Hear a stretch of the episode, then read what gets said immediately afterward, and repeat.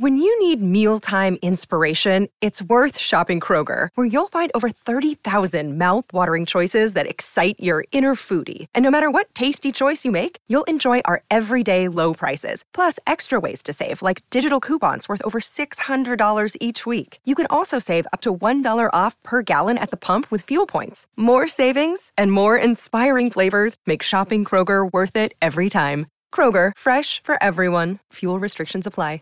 Save big on your Memorial Day barbecue, all in the Kroger app. Get three pound rolls of juicy 80% lean ground beef for $3.49 a pound with a digital coupon. Then get select varieties of flavorful Powerade, Body Armor Super Drink, or Arizona tea for 77 cents each, all with your card. Shop these deals at your local Kroger today, or tap the screen now to download the Kroger app to save big today. Kroger, fresh for everyone. Prices and product availability subject to change. Restrictions apply. See site for details.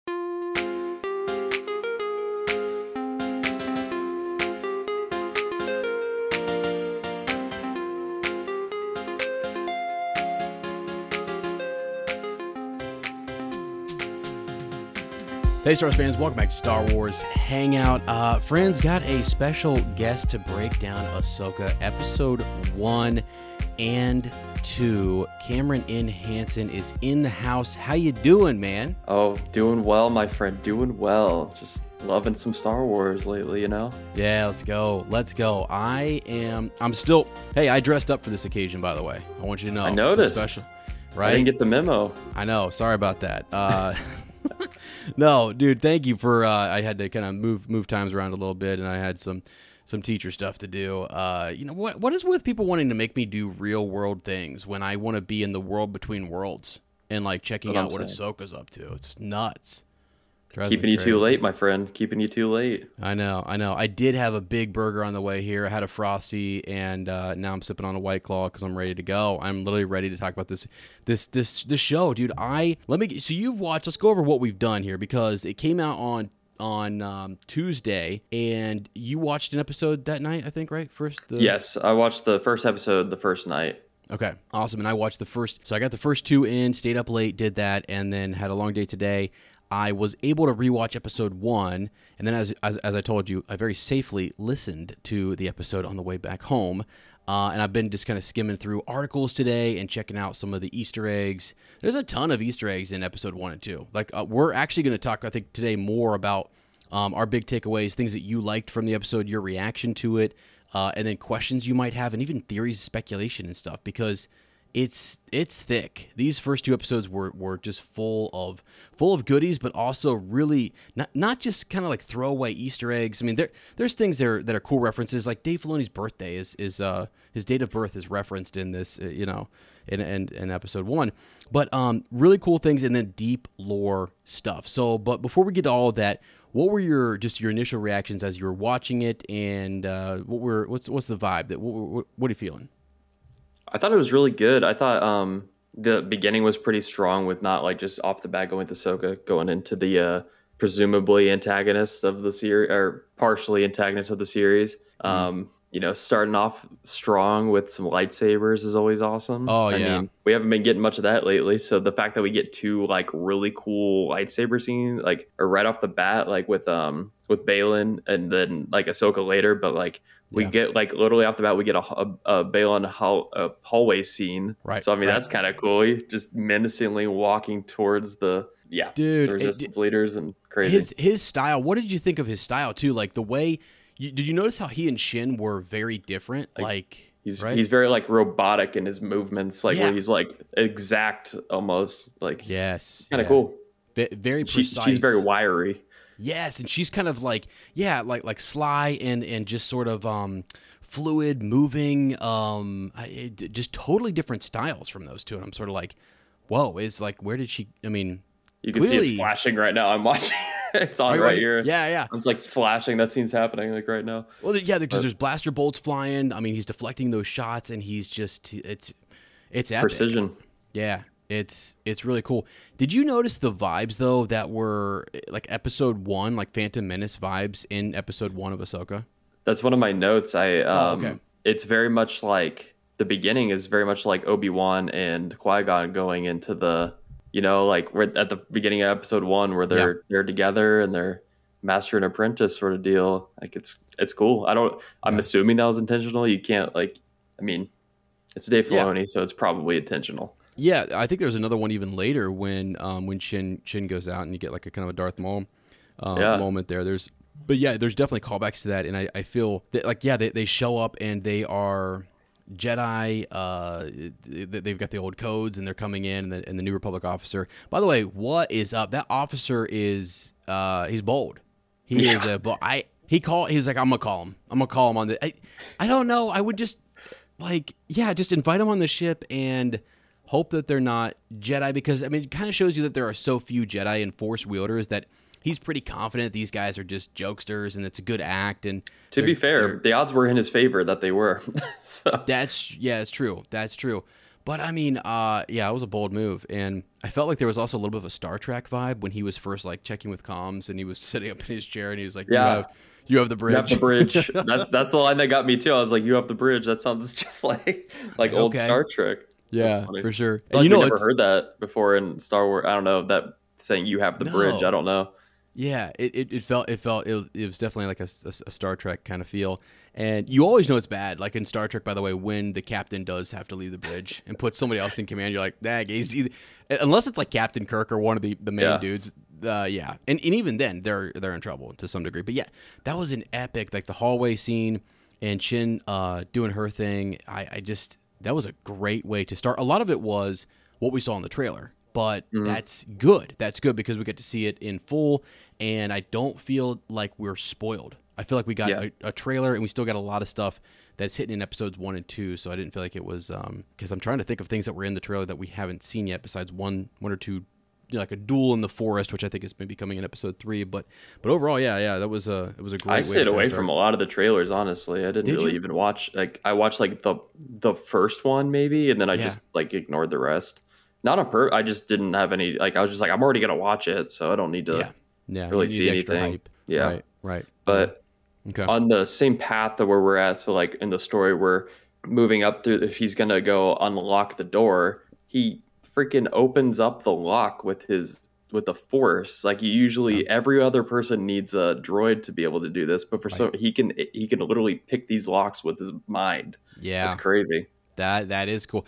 I didn't. Yeah, I do remember him doing that. That's that's. He seems like really, just. I mean, I'm imagining a Jedi from that time period. You know, from the the prequel era, who had all these years to develop. Dude, we don't know his backstory, but he seems like like imagine. I, sometimes think like, what would Anakin? We see Anakin turn to Vader, and we see him, pow, you know, level up or whatever. But like, imagine outside of the suit or any of those other Jedi from the prequel era, where Baylan is you know, raised. I mean, uh, what's his name? The droid, um, Hu, Hu, Huyang. How do you say his name? Yes, who? Hu yeah, Yang. who? Huyang. Yang?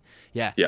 Um, and he talks about him being that, like identifying him by his lightsaber, and he's from that era. He's at Order sixty six. I don't know if he's a survivor or if he just um, I don't really know. Just says he disappeared. Like, Yeah. we don't know what happened. Maybe he was off world and just got lucky. Who knows? Came Right. back and everyone was gone. right, but It sounds like he knew Anakin, so I'm wondering if like they're probably about the same age. Like he probably would have been Anakin would have been his age just about. So they probably Yeah. they might have trained together for all we know when they were Right, they might have. They they absolutely. And I mean, he says everyone in the order kind of knew Anakin Skywalker. We saw that in one of the uh, Mm-hmm. trailers. He'll, say, he'll say that to Ahsoka. But you're talking about the, pre- the like the precis- precision and the ability to kind of um, uh, with, with his lightsaber, and then also able to unlock things. He just seems like he's a he, he seems formidable. I mean, I don't. I'm a little worried. He's he's tough. You know. good force user. He's good Yeah. at, good with the force and good with the saber. So Yeah, yeah, he's he's a cool character so far. I love him. We're- I know we're gonna get to more of him in episode two here, but yeah, that that opening scene uh, was was pretty was was something. And then we get to Morgan Elsbeth, uh, who they're there, the prisoner. And I, I may I, I've been thinking about this. I'm sort of like they also because you were watching. Did you watch some of um, Mandalorian? Did you finish out Mandalorian with Moff Gideon and him? Yeah. he couldn't get him to trial, and somehow he saved in know. that. And now here, like Morgan, they're having a real security issues So- here. They got to figure something out. they got a lot of issues. I mean, there's there's sort of like rebel or I'm sorry, imperial agents everywhere and defectors and just they have major issues. Like the New Yeah. Republic is fragile, and they said that multiple times. I'm like, yes, this galaxy and the New Republic are very fragile. So They're falling apart, man. yeah, it's wild. But here's an interesting one that I that, that I noted when he talks to her. When he talks to um, Morgan Elsbeth, he calls her uh, Lady Morgan. Mm-hmm. Did you notice that? So I was reading up on this and just reading more about her name.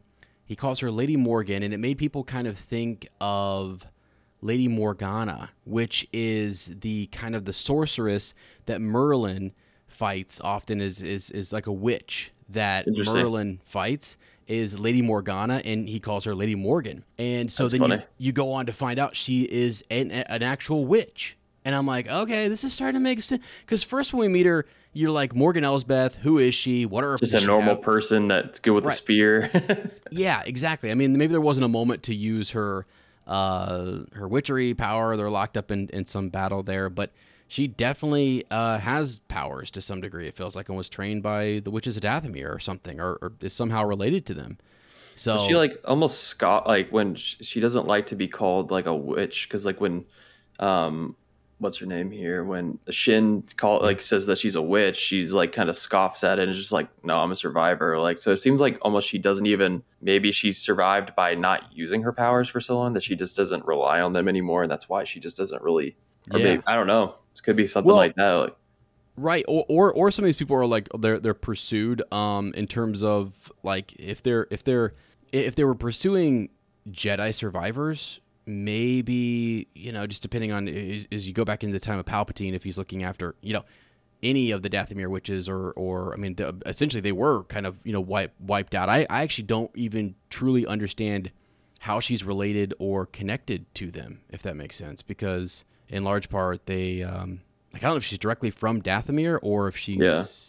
from maybe she's else, so. just because she doesn't really look like them either like she clearly knows about them so i don't know if like we'll get later on like why she doesn't necessarily look like them obviously it's kind of hard to compare because they were animated a lot versus live action Yeah, so who yeah. knows but um yeah then because she doesn't really look like Merrin either from Right. um jedi Mhm. survivor so it's just like where, where is the like is she just someone who practices the religion or is she like Mhm. actually a night sister like i'm i guess that's where my confusion is maybe i'm sure we'll find out soon more about her but Yeah, and I think we're going to find as we go through the first two episodes that there's a lot of questions that everyone has that we don't really know the answer to because, like, we we know a little bit about. Um, uh, God, you know, I mean, we're still we were still learning stuff about Mandalore and what happened there, and like, I'm still even thinking now about like what did Sabine think when all that stuff was happening with Mandalore, and then with Dathomir and the and the, the Night Sisters. I mean, we know bits and pieces, but we don't understand how Morgan fits into all of that. So I just think we're gonna have a lot of questions where like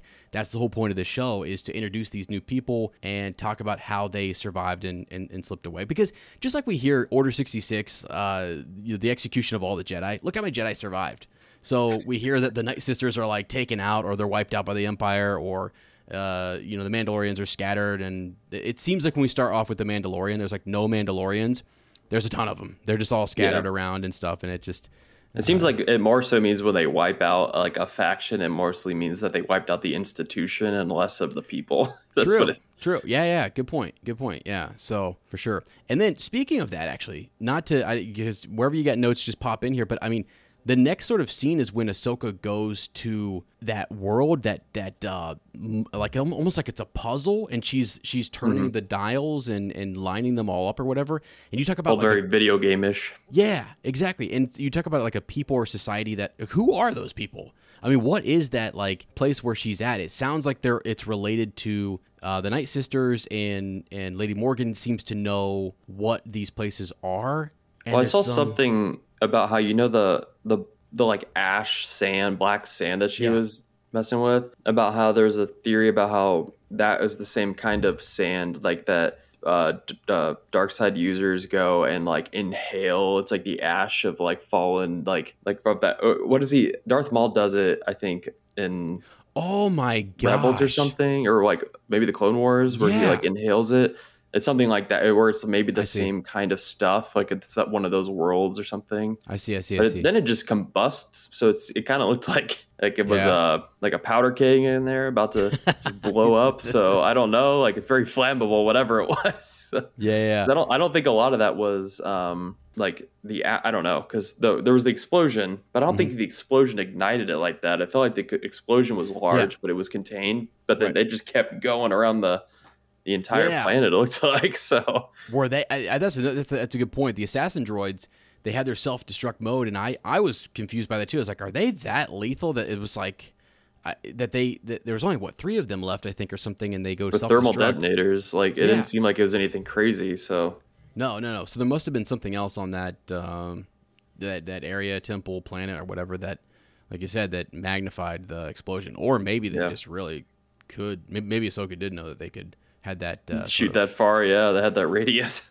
Yeah. So yeah, it was that that, that was a, a wild scene. It was cool. So she gets the map, which we're I know we have questions and thoughts. We're going to do a whole discussion here later on just about the map and what it means. And and Cameron, before we started the podcast, brought up some stuff that I just I cannot wait to share with you guys. So please stick around because there are tons of really good questions and i got one i want to drop on him later but uh, it's just there's some really intriguing stuff. And i think on the surface like we're told a lot of things like we're just sort of fed stuff by dave filoni but then as you rewatch it and you look a little closer and you start to analyze stuff he just in such a clever way hide things in, in, in plain sight. And there's things on characters faces things that they say and there's items that don't quite make sense and i don't think we should just believe everything that we're being fed and told here uh, because there's going to be elements of surprise later on so. Uh, okay so that was good. We we we got the map in but we can't we can't open it.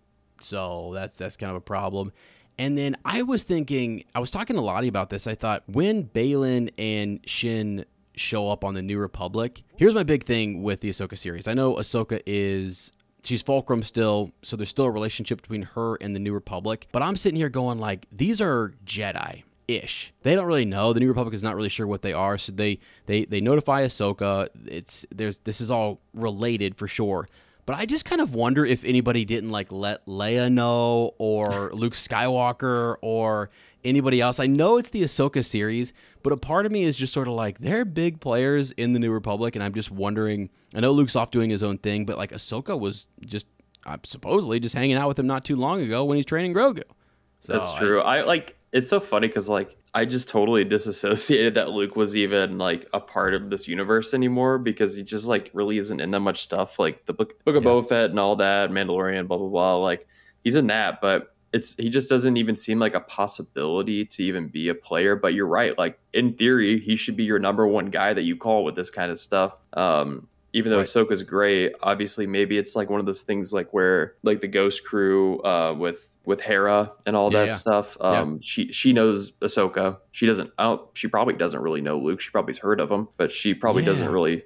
They've never, at least that we've seen, they've never had like a connection.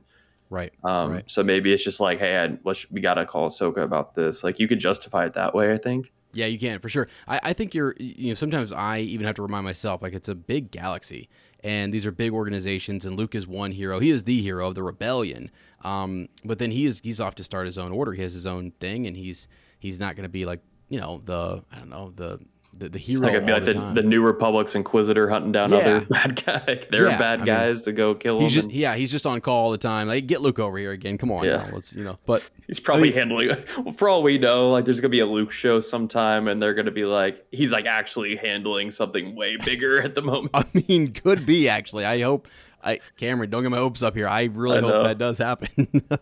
Uh, because I have, I'll. T- you know what? At the end of this, I'll share. I'll share with you one of my.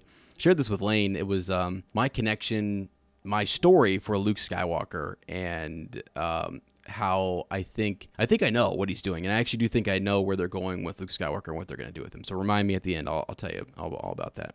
Sweet. Um, okay, so yeah, so we do we, we call Ahsoka back in, and she is uh yeah she's checking in on the she's you know checking these guys out, trying to figure out how this is all sort of related, and it's cool. It's cool to see Hera. I I think it's been interesting to see these characters go from you know animation and to see this kind of come to life. I think there's moments where I see and I, I, I feel like they're capturing what I what I feel is like the rebel spirit, and I hear I hear it in their voice. I, I, I, the costumes do look great and everything, but it's it's taking me a little bit to because I've watched Rebels so many times and I love that that uh, that show. But like when I first saw Hera, it like just took me a second to to get used to to her, right? Um, whereas with Sabine, I was like locked in. Ahsoka, for some reason, I was locked in. Like absolutely, they, they, they look great. I still love Hera. I love the, what they're what they're doing uh, with her and everything. It's just taken me a little. Well, getting Well, used to. Yeah, it's just a little different. It's it's that's a hard transition to make, I think, right? From Yeah. from animation to live action and to have all those things kind of work out. You got to make some changes and some stuff's just not going to be able to carry over. They're, you know, different. It seems actors. like it's easier to go from live action to animation and like, you know, span believe like you, you believe it and you buy into it a lot sooner than the other way around where it's like animation they can make them look a certain way, but then sometimes it's really hard to like I guess we found that out with um it's the bounty hunter from Book of Boba Fett, like, or, you know, Oh, Cad Bane. Cad Bane. Yeah, Like yeah. we found that out with him. Like oh, it could be they look super cool in animation, but then you try to get them in live action, and it's just like. It's tough. But but if it was the other way around, like if it was a, a live action character first and he looked exactly the same, and then they Right. translated him to car, like a cartoon animation, Yeah, people I felt I bet everyone would be like, all right, looks good too. yeah, Like, true, I- I true, true, true. It's one of those things. Yeah, because I think another character that was tough, you, um, in the last uh, Mandalorian season three was Zeb. You- When they had Yeah. Zeb in there, uh, we, we get to see a, a glimpse of him. I'm like, whoa, uh, I couldn't believe they did it. it look, he looks, he looks good, but you can tell there's a lot of computer stuff going on there. I was gonna say he's very. C- I think the reason it looked so good to our eyes Yeah. is because he was CGI, like pretty much all Right. all CGI. If they would have tried to go like practical Zeb, yeah, then that would have been a really jarring. So yeah, yeah, yeah, yeah. True, true, true. Um, all right, so think he'll show up. Zeb, I God, I I kind of hope so. I don't know. I, mean, I I think it, maybe it's a bit ambitious just because maybe there was a lot to do there CGI wise, and I don't really know how they're how they're pulling that off. If that's mm-hmm. fits in the budget, Too many main characters. Like, Yeah, you don't I- want you don't want the whole thing. I don't know. Right. Maybe It- by the last episode once. For sure, I think But- I think a smaller cameo or him showing up, like piloting a ship and saving somebody here and there, and and then kind of saluting and going off and doing something else for the New Republic would be cool if he if they call in a favor and they need a, you know, Like for one episode, just Yeah, call them in yeah. for one episode and something out. like that, which which would be cool. I feel like we need a reunion of all the. uh Is it the Ghost Squadron people? yeah, like, yeah, like yep, eventually you need a reunion of everyone that's still still around, but yeah, maybe not. sure. Maybe not just. Obviously, it's not gonna be the first thing. We got to still see what Ezra's up to at this point. So I know. Well, one of the things is, I mean, we we everyone's assuming that he is like, I mean, I think, I mean, yeah, he's alive. They're gonna show him, but I'm just sort of like, we don't know. I mean, our character. What's what really dawned on me when I was watching these first two episodes is like they think he's dead. Yeah. That, that hope was lost for him. They really had no. Like just the rumor of Thrawn causes them to say, "Oh, is Ezra alive?" Otherwise, it doesn't seem like he should be. I mean, there's just no. They have no clue. He's just Well, to them, there he's as, regardless of if he's actually dead, he's as good as dead because they can't get to him. True. Yeah, yeah, right, right. Yeah, there's yeah, there's no yeah. They don't even know where to start looking. he just zoomed off. Right. Which we're gonna get to and figure out like how how does this map play into all of that and how how is there a map to Thrawn? I know I was gonna say that for, for, for later, but it's just like it is kind of mind it's it's mind boggling. Like what eh, did did he leave that map? Is that eh, what I don't know. You Yeah. Yeah, we'll we'll come back to it. But anyway, uh, yeah. So we then bounce over to Lothal, and we kind of get to see Governor Azadi there, Ryder Azadi, the governor. He shows up doing the speech, and you know Sabine's not there. And I thought Natasha did a really good job of actually pulling off Sabine. I thought she's got Oh, that yeah. kind of reckless. Um, uh, yeah, she seems uh, just just kind of an attitude, kind of an edge uh, to her, and and she seems to be pulling. She's just, I think, lost a little bit, and and she definitely doesn't know how to fulfill this uh, this last I don't know wish or she doesn't understand what Ezra's saying, and I'm sure Ezra saw something in the Force that maybe he can't he couldn't have given Sabine all the details, but he was counting on her, and it's like for what? To come get him to find him, you know, and it's she's st- she's been struggling with that, and it's just you can tell it's been hard for her, and she stays in Lothal. Even though stuff was going down on Mandalore and things happened during the Galactic Civil War, and she's still just there. Feels like that obligation to keep his post, kind of Yeah, watch over the city. Right. Exactly. And she's li- she's listed in that whole ceremony as a as a hero, and uh, yeah, it's it's kind She's of like a, a, what she what they call her lieutenant, lieutenant not lieutenant Commander. right like what a commander, Commander, yeah or something yeah. like that yeah um really quick side note Yeah. Uh, Governor, what is it? Ryder Azada Azadi. Yeah. Yes. Um, played by Clancy Brown. I guess he was he played the voice actor in both the animated version and here. Yeah. I he's an Ohio boy. Is he really? He's from Urbana, Ohio. Shut up! I did not know that. Holy Mm-hmm. smokes! And he plays actually- Mr. Krabs in SpongeBob. That's wild. oh my god. Uh, Lottie will love that. I'll have to tell her that. She'll be like, "Oh my god." Uh, she loves SpongeBob. She's all about it. Me, I didn't grow up with it necessarily, and sometimes she shows me memes, and I'm like, "Why is this funny?" I don't, You're like, I don't get it. I don't get it. But no, um, you missed yeah. it. I because as soon as I heard his voice and I looked at him, I was like, "Wait, that's him."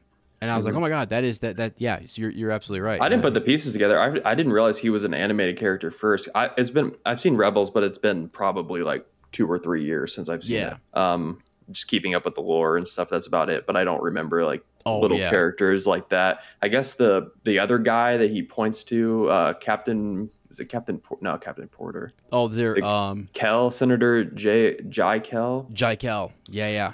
Um, I guess he was in with he was one of the guys with Ezra at one point I when they're doing the so. cadets. Like, Yes.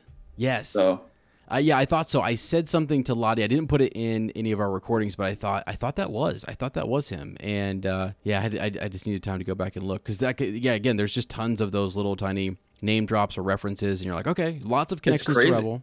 Yeah. Yeah, I had no idea. Like, uh, then I found out. I'm like, wow, they're really putting like all these little characters. They don't explain who they are, what they do. You're just if you know, you know, and if not, that's okay. it's not really important. Cameron, I have been saying I, I really feel like like that's why I'm I'm kind of like okay when they drop in like a legends character or something and it's sort of like if you're looking for I know sometimes they want this creative piece where they want to write something new but there is already this like lore that's out there that you can pull I mean Thrawn is actually a legends character was created in mm-hmm. Legends by Timothy Zahn and Dave Filoni himself chose to bring that character back. He's like you know uh, but uh, if you need someone in your show, and again, Dave's lucky; he's he's really just continuing Rebels, and so he has all these different people that he can kind of pull from. But I'm like, wow, there are so many characters, especially in the Mandalorian, where I'm like, it's cool to make new characters, but at the same time, it's nice to have that little balance, I guess, of of people that if you've been around Star Wars, you know, and you're like, wow, okay, I, that's it's a new name for a lot of people, but it's also a, a name that will some people will recognize, and they'll be like, wow, that's that's a, that's a cool little nugget, and it works both ways if that makes sense. So I wish I, you know, we saw more of that, and we're gonna see, we're definitely gonna see a lot of it here in Rebels, and again, that's just because uh, Dave is kind of they're calling it, I mean, Rebels season five essentially. This is Yeah, just you know in live action, which is great. little little uh, pregame for the movie. Yeah, yeah, absolutely. Dave's movie. Dave, we trust. You know. Oh my gosh! I mean, seriously, after these first, how do you feel about after the first two episodes? You do you feel like this is going the right direction? You feel like I This think this is- is probably. Let me see. I feel like this is so far the the strongest show yet. okay, if in my opinion so far i Yeah. think like production wise it looks really nice they they seem like compared to what was the last was andor the last one that they Yeah, just so- put out there was nothing yeah. in between that right uh, we just Mandal- so you had the Mandalorian season three, which right. I mean, but just yeah, continuing on same production. i don't think even compared to compared to mandalorian season three this production like i have in my notes here like it literally looks like a movie like it looks like they Yeah. poured a movie budget into like this little tv show because like the visual effects seem better Mhm. I Yeah. can, I, I can say this about, about both Andor and Mandalorian season three, the two newest ones that just came out. I think I think the visuals look better. They spent more time on practical sets. Mhm, mhm. Um, obviously, they're still using some virtual. It looks like, and they're going on location to Yeah. some things too, which is cool. Seemingly, um, it seems like they spent more time on the little details, like just looking at a scene of like when uh, Sabine gets to like the little lookout or the radio tower Oh, or yeah. whatever Yeah, yeah. communication tower. Like everything on there looks so detailed and like kind of rugged. Like there's so much little detail involved in that space Mhm, mhm. that it's just like someone really put some love and some love and care Yes. um, into that scene. So it's like that stuff. The Loth Cat looks really, really good. Well, Yeah, yeah. I mean, just just real quickly, that that spot where she's staying. I mean, that's that's where Ezra stayed for a long time. His parents broadcast that signal. It has sig- huge significance, and in, in there, if you if you watch as they and I've been trying to slow it down, just even as we're talking, I'm like, there's so many little things, uh, connections to Ezra, and just the, in that series that are just there, sitting on the on the, on the shelf. And there's Ezra's helmets, and then there's her armor, and there's just a lot going on there, and they definitely put a lot of time into making that look legit and It's it looks lived in, like everything. yeah, yeah, yeah. That's my thing. You're right. Sometimes I do feel uh, with some of the other productions, I'm sort of like, ah, this looks like it. It yeah, it doesn't look uh, as gritty. Or I think they're or- all good. They Yeah. all do a really Yeah. good job, but this one, for some reason, like with the lighting, because they're using, it seems like they're using a lot of. Maybe it's just the tone. This lends itself better because I feel like everyone has looked. Every one of the recent shows has been lit really well, but like for some reason, one thing I've noticed about this show is that like in in the comms tower, like when she's like looking later on at the holograms and stuff like that, the Mhm. lights playing and like on Ahsoka's ship, like it seems I'm like, where are they actually lighting from? Because it just looks like a light that's just up there is now Yeah. shining down on her face, like right here. So Uh. I don't really. It doesn't look like there's just a light offset. It looks like everything. They, they did a good job at making it look like all of the lights that are in play on the set are just coming from the ambient lights on the ship or on Yeah, like or in the scene around like her home like just or the hologram lighting her face like that kind of stuff is just they just did a really good job at subtle lighting that plays from the scene Yeah, no, that's a good point because I was like the detail in her ship when we're when we're there and we're just walking around like the chairs rise and the table rises and all of that. I was like, this is like a huge thing that they've they've built and it's all it- and they're spending a lot of time there. It seems like they're they're getting their use out of it. It's where and in a lot of video games, it's where you come in as, as a crew and you sit down, you talk, you discuss, you game plan, and and you you pass on. That's where you get some backstory and you fill us in on, on what's happening and you talk about serious stuff. And so it was cool to see that already out the gate. And I feel like that's a place we're gonna we're gonna be um, quite often throughout the season, or just you know where yeah, because it was it yeah just it's main hub yeah hub yeah exactly yeah. So no, good point though. I mean, I think it is. To- this is another set design thing really quick while Yeah. we're on the topic of set design i saw that they literally like sh- like recreated the Mon Calamari like ship interior where they have like the planning for the attacking the Death Star. Like they or when they're discussing her and Hera are discussing like what's going on in person. If you look at like side by side of like the original, like where they're all sitting in this, like it looks exactly. It looks like they just took the set and just moved it over to the show. Like how accurate it looks from Really? like side by side. And obviously, it's out of focus in the background, so you gotta you can give them a little bit of Oh. slack there. But like, it legit looks like there should just be Luke sitting there listening to them Oh, tell the battle plan. Dude, So- I don't even. I, I totally forgot. Yeah, you you can see the steps right there where he where he where he would have walked down and where um, Mon would have been there, and they're they're discussing yeah uh, the events of So just little details like somebody had to recreate that. Somebody had to go and like map Mm-hmm. out like here's what it looked like in the original trilogy, and okay, just go make make that now. like it's Yeah. just, it's just crazy. Yes. Yeah, for sure. I remember when they did that kind of with Jabba's throne room a little bit. They went and, and really looked at some old stuff and, and, and pulled some things from the archives uh, to help them make that and make it look Mm-hmm. legit. Because you're right, you're right. This the, the- now that I'm looking at it, it didn't even dawn on me. I knew they were there, but I, I it is obviously exactly- not. It, it's probably not the same ship, but it's the same type. So Yeah. Yep. That is really cool. Yeah, I love that. I, lo- I love that you're noticing all the, the, the, the sets and the, the the lighting and all those different things. Because to me, I, I don't know, and we've talked about this before. I just look at it, I'm like, it just looks freaking great. I don't know how. I don't know what I I'm not as as don't have the trained and that's eye. good. Yeah, and That's what you want. right? As, Sometimes as a it's a filmmaker, yeah, as a filmmaker, you're like that's that's what. Yeah, for you, I mean, you're you're noticing all those different things or whatever. But that, as I think you would say this as you produce something, you want me, uh, your your your viewer, your watcher, to, to just be like, no, that I I can't. Nothing's standing out that's like cause. It's just that's distracting me. It's just like I'm I'm there. I'm like Yeah. locked in. Uh, and and that's that's a really good point because That's why I'd call it a curse because I can't not pay attention to that anymore. Yeah. Like it's really, you know, it's really, really good when I get lost in it too. But I mean, the number one, I feel like anyone in film production is like would say that the number one goal is to make it so it's not noticeable to the viewer. Like you're totally entrenched in it. You, they don't want you noticing when there's a light hitting their face in a certain way. Like unless Mhm. it's serving the story yeah yeah and it's like oh we're intentionally pointing out something they would so much rather it just be so subtle that you don't even notice so Yeah, yeah, that makes sense. That makes sense. You know, you just because I now I'm looking at it a little bit more, but if you go to about like 28 minutes when when Shin and Baylan and um, uh, Lady Morgan are kind of looking at the aftermath of, of that self destruct situation we had with Ahsoka earlier. So they're just trying to figure out what happened, who has the map, and they're going to send Shin uh, to go track it down. That looks really cool. All the dust is still there, and it really looks like the aftermath of of of what happened. And there's just a lot of gritty, grainy kind of you know stuff going on there. Just Yeah, looks this- looks cool. The sand is still there, so that makes me think maybe it wasn't the sand. Combo- I don't know, unless there's just some left over. But did, the- they did make it look like the sand was the was combusting of some in some way. So Right, I'm not really right. sure. Well, it could have been. It could have also just been carrying those flames maybe on top for. So I, who knows? I just freaking Star Wars, just, you know. Could have just looked cool, and they said keep it. Let's keep this. Make to blow this place up. We want some uh, massive explosions. So uh, yeah, no, uh, cool.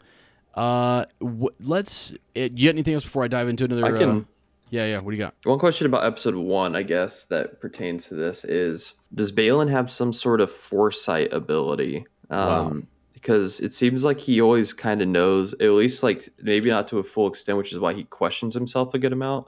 Mm-hmm. Like he's not, he's always saying like it's you know it's not certain, but I, I have a feeling that this is the way it's going to be, or this is who that is, or he's always like kind of he seems to know a lot, but he Yeah. isn't like it is for sure this, it is for sure that. That's hundred percent happen. It's always just like Yep. a, a feeling that he gets. So it's almost like he has like Yeah. I guess sort of.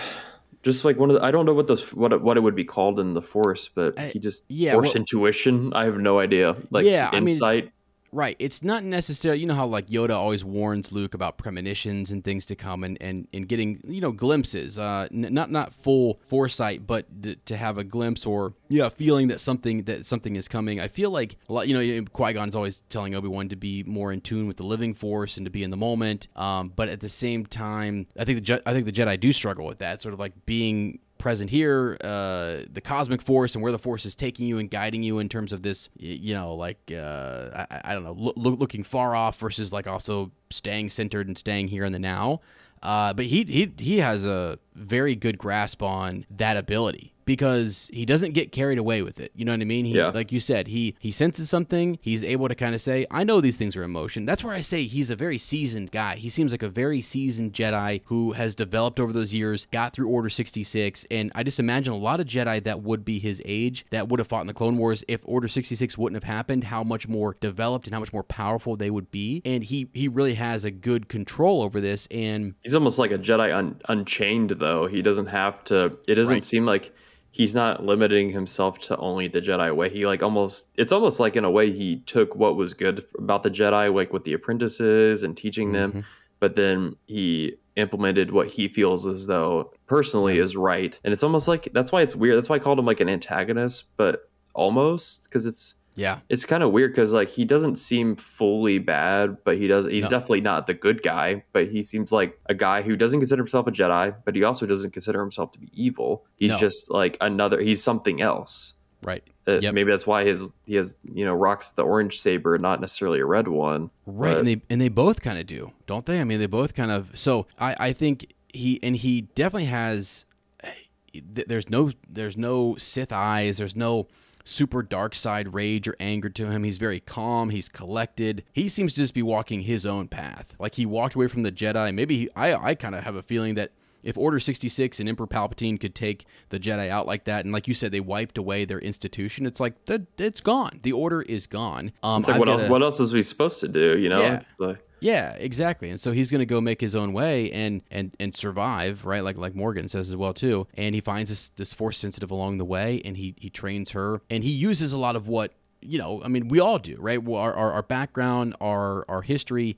Uh, sort of influences a lot of the decisions and things that we that we are going to do today, and so he takes the good, as you say, and I think he's giving passing that on to her. But he's open to to this power grab or whatever because he talks about power beyond your your wildest dreams sort of right when she's like what happens when we see Thrawn or when we find is that Thrawn is that in episode two or yeah is that I jumped ahead there yes that's that's two spoilers? Ezra, spoilers. Jesus. But yeah, I mean, he he is he is, and he does it in episode one, and he does it in episode two. He is in tune with the Force, in like. I, I don't know. He know. I think that's where I'm like. He seems really formidable. He feel. I feel like it ain't gonna be easy. Uh, to Got powers that we don't even know about. Yeah, yeah, and it's it's the kind of stuff that I've always that you would read about in Legends books that they had these abilities, and, and we didn't always see these things on screen, and we can maybe imagine them, but like there, even Ahsoka when she goes in and she's twisting the dials and she's listening, and you can hear whisperings and the voices. What is she? We're kind of like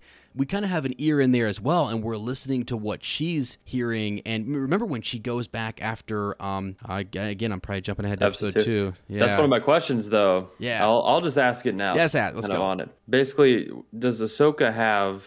I don't have it here. Well, I can't really find it, but anyway, it's just like does Ahsoka have some sort of ability, kind of like like Force Whisper or something, like whatever the one that um Cal Kestis has, where he can see whispers in the Force, where she's like, oh. I don't remember ever seeing anything like that, but for some reason, multiple times through Episode Two and Episode One, evidently when she's trying to do the dials, you just hear voices from other things that have happened right. coming back to her, and I don't know like, if that was like a motif yeah. from the show, just saying like this is what she's thinking about. Because mm-hmm. Sabine does it too when she's hearing Ezra's voice. So it's oh, almost yeah. like I don't know if that's just like a theme that they're playing with, like where that's what's in their head, or if they're actually hearing like whispers. Because right. when Ahsoka does it, it's after when she's like looking around for that droid again. When episode two, when she goes back to you know try to see if there's a straggler there hiding to try to right, kill Sabine, right. she like hears the fight without having been there, so she like hears things yes. from Sabine. So it's like is that kind of like a force echo? Absolutely, force deal echo. going yeah. on. Yeah, you, you you can sense echoes of things that have happened. Yeah, that's one thousand percent what I think Ahsoka is doing. I'm not so sure about like Sabine. It feels like you know, kind of we see this with Anakin. Sometimes he would have nightmares about his mother. Um, he mm-hmm. would have premonitions, and he'd had nightmares about Padme. Now a lot of that was like you know Sidious's influence and and different things, but still Jedi had their premonitions, and they got kind of you know carried away. And I feel like Sabine is definitely something's going on when she's asleep. And I think sometimes when we're asleep too, a lot of our, our guard comes down. Whatever block that she has, uh, by the way, I think she is blocked. I think she is going to tap into the force in a major. That's what I was going to ask too, really quick. Let's go. Is it is it known that she has the? Uh, can she wield the force? Is that known? I don't remember if that was in Rebels or not, or Mm-mm. is it just yeah, she could just use a lightsaber and for some reason Ahsoka wants to train her? Right. I, don't... I it, it's not no. I mean, so we don't ever see her use like have control over the force and you know do for like a force push or uh, use the force really to enhance her her body in any way or her, or her movements. We know she's gifted and she's talented and she's got this. Uh, you know, she's very good with like oh um, mechanics and building and, and droids and the, you know the, like she's got a real technical side to her, right, and an artistic side as well. It's I from what I've read and the things that I've looked at, a lot of what happens in Rebels, I used to say, I, I honest to God used to say, there's no like Sabine is not force sensitive, as we would say. I mean, we all have the force, and there's varying, you know, degrees to it and whatnot. Then I started to go back, and I was watching, uh, I was watching a few different YouTubers, and I was reading on on Reddit and stuff, and I saw some people break down every bit of evidence that supports Sabine being a force sensitive, and it happens in Rebels. And I will maybe I'll put a link down in the description to some of those things because it was mind blowing. I was like, whoa, hold on a second. So there's a, a mystical creature called the Bendu that only two people in the series really wake up, and it's it's Kanan's presence. He it's the conflict in him, the barrier, the blockage, him not being able after he's blinded um, will wake the Bendu, and Sabine. Sabine is the other one who is who's able to wake this mystical creature. And then at the end of Rebels, we see her kind of running around on on Lothal with Loth wolves, who really at first couldn't even be seen in, in, unless they were seen by Ezra. And Ezra was the person who could you know tap into those things. So and they sort of represent the Force and and and you know the the mystic side of things and and they're running around with her. Uh she like almost predicts as the the dark saber probably called out to her when they're when they're facing down Darth Maul and she gets that and she trains with it. So there's li- I mean, I we mean, know about the dark dark saber really yeah. quick just the fact that i mean it clearly if i don't know if this was a thing when if they knew about this when they were writing rebels but obviously it uh Din Djarin has a hard time with it because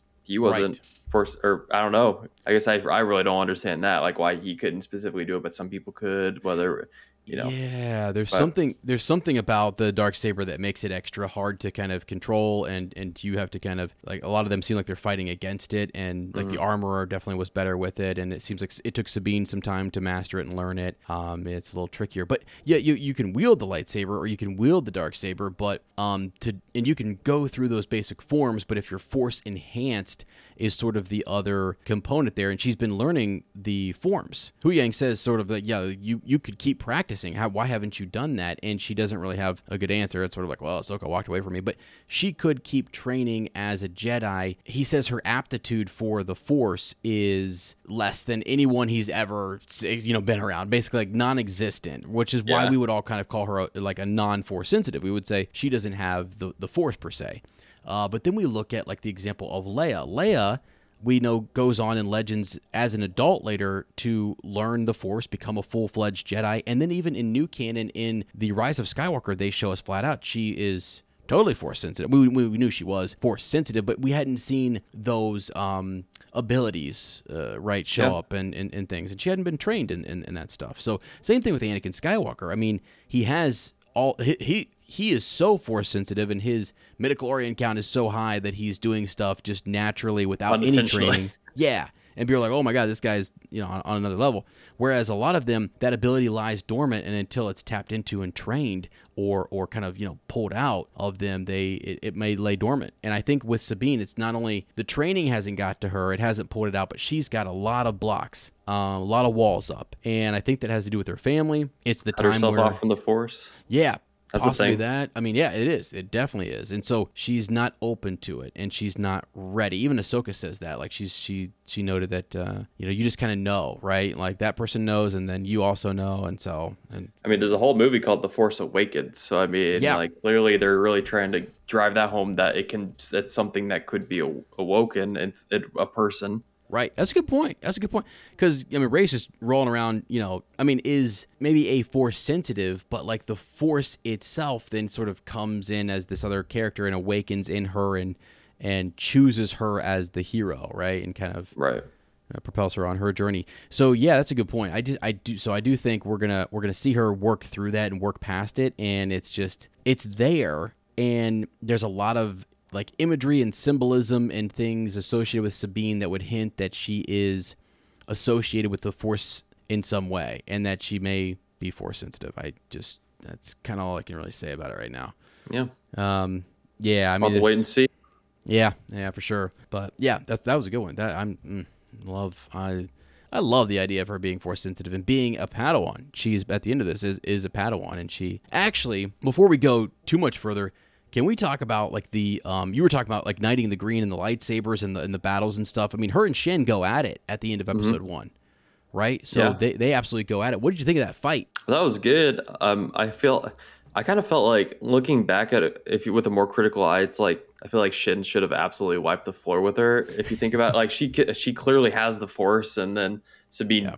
Like we just talked about, does not, or at least Mhm. yet. So it's like if she would have if she would have taken that into her own advantage of like using the force. Then it probably Yeah. would have been a lot quicker. Maybe she did like you know some strikes here and there, some speed. So we don't know. I guess it wasn't really clear, but Yeah, I thought it was cool. I thought it was a great fight. It was a, another cool lightsaber fight that we don't really get all that often. And I'm yeah, pretty sure in live action, it might have been the, I might be mistaken, but it might have been the first live action uh, dual female fight that we've ever had. oh Um, yeah, I can't think of, I know that like in, in the animated Mm. series, it happens quite a bit, but I don't think it's ever happened in live action yet. yeah, yeah. That I can think of. We just haven't had that many lightsaber fights in live action that weren't in the Right. movies. So I mean, Right. Array's the only woman with a lightsaber in the movies, really, besides Leia. They don't Mhm, fight, mhm. so Right. Yeah. No. But- Yeah. Yeah. Good point. Yeah. Good point.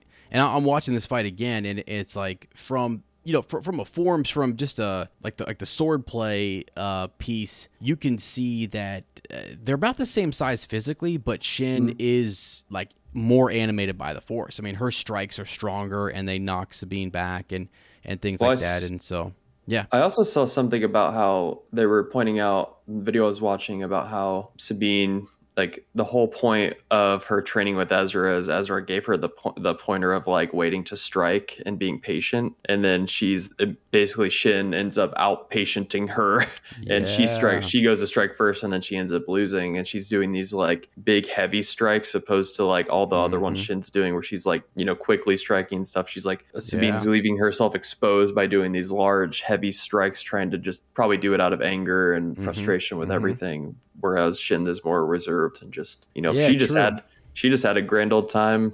She's probably been practicing with Baylan for Oh. years and years nonstop. Like she's never had a time where she's just stopped dueling. So Right. Right. Yeah. Yeah. I mean, I think this. Yeah, that's a good. I'm actually glad the way. I'm glad that it ended with. And this sounds weird to say, but I'm actually glad she did stab her and ended that. And, and thought okay I got the map and then then and she could have finished her but then Ahsoka is, is bearing down on her I thought that was good because like you said I feel like Shin should wipe the floor with her. I mean more so than she did. Although so then there's kind of like okay there's a credit there there must be some previous training here for Sabine that she's calling upon and uh and we, we know she's a Mandalorian she's a fighter we know she has a lot of skill and talent um but the lightsaber is a different type of weapon and she she clearly is trained in lightsaber combat but again doesn't have the force to to animate all of her movements and things but she's she's also um yeah Isn't there a thing in I don't know if it's Legends or if Yeah. it's a canon thing about how like building your lightsaber makes you your own lightsaber gives you a better connection to it, so you fight better. She's never built one to our knowledge. She's just using Ezra's old one, so she's using a lightsaber that doesn't even belong to her. Yeah. That's all she's ever known, the dark saber, and then this one presumably. Mhm. So it's you know that's probably not a leg up on for her at all right if right you want to go by that. Yeah, and that's a good point because I do feel like when you kind of get acquire your own kyber crystal and you connect with it and you're you're you intimately know the ins and outs of your saber and your weapon, that does make you kind of connect to it more. Uh, Huyang says that she does. Uh, what has he put it? She has made modifications to this lightsaber, so therefore he's calling it hers, even though it's Ezra's. But you're right. I mean, I think down the line this will have to go back to maybe Ezra. I'm not sure. And Unless then- he's made another one wherever he is. Holy smokes! What if he ignites the red? What if he's dark side, man? What if I I have so many things, Cameron, where I'm just like, Yep. I don't think things are gonna go the way we think they're gonna go, and I'm I- all for I it. think it would be a great story if uh, things didn't go the way we thought they might, or we'd hoped they might go in a way. yeah, I feel like it would be very dramatic that in a way that I feel like they don't really do anymore in Star Wars. Like yeah.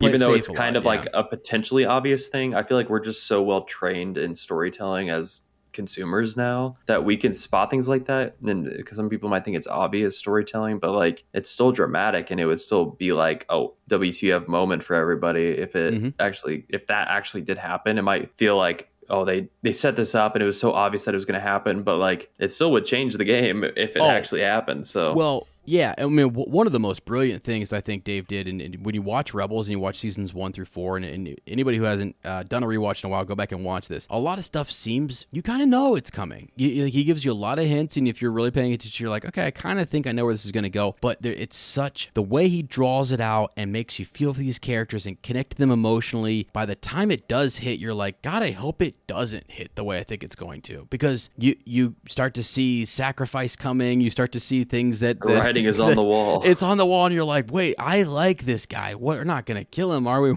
That's not. Ha- I mean, I think it should because you know that. I hope that same thing happens in the series, and they pull at the heartstrings, and you're like, what the heck is going on here? So, and they're they're I mean, they're this is the man that blinded Kanan, and then like Yeah. out of nowhere.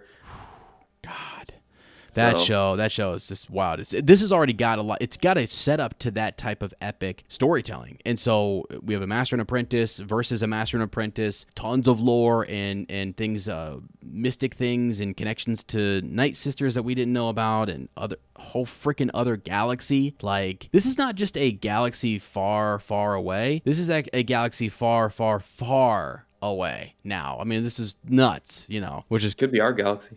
could be. I mean, there's I've seen some wild theories out there already. They're on Earth. They're just chilling, drinking a coke. yeah, you know? I mean, so, so- yeah. Somebody was like, Thrawn's out there in Chicago with Ezra, and he's just, just chilling. You know?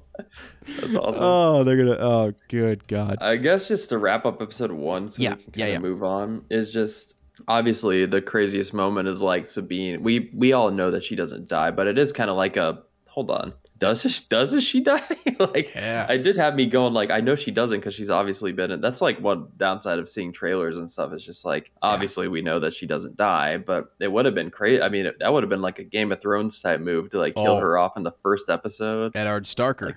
Just Yeah. yeah. So I mean, Qui Gon is somewhere just being like, "What happened?" I know. I'm, He's Force Ghost just shaking his head like, he's like, "What how many people? Uh, yeah, it's daggone. I mean, yeah, because she she survives that, and I know it's just like the placement of the saber and where did it It's go. to the side, obviously, instead Right, of like right, right. down the middle, like Qui Gon, I guess. But I, I, I could see Dave saying like it very much needs to be in this exact spot. Otherwise, fans aren't gonna buy it because if it would have been in the chest, I'd been like to say to say it. No, come on, Qui Gon couldn't survive that. There's no way that Sabine could, Well, you- but it was you know not was directly in the chest. So yeah, Exactly, yeah. One thing that I was thinking too, Freddie Prinze Jr. said it himself on one of those podcasts that he was on. yeah, yeah, uh, talking about it, he said that like we don't decide, and the person doesn't, the fighting doesn't decide who wins and who loses. It's the Force that decides. So obviously, the Force, you could say in a, in a way, like Qui Gon had to die for all this to happen. The Force, Mhm. and then so The will, Sabine had to yeah. live like. She lost the battle, but the Force decided that she didn't die. I mean, it's kind of like a catch-all for any sort of thing. You could just be, ah, it's the Force, the will of the Right, Force, blah right. blah blah.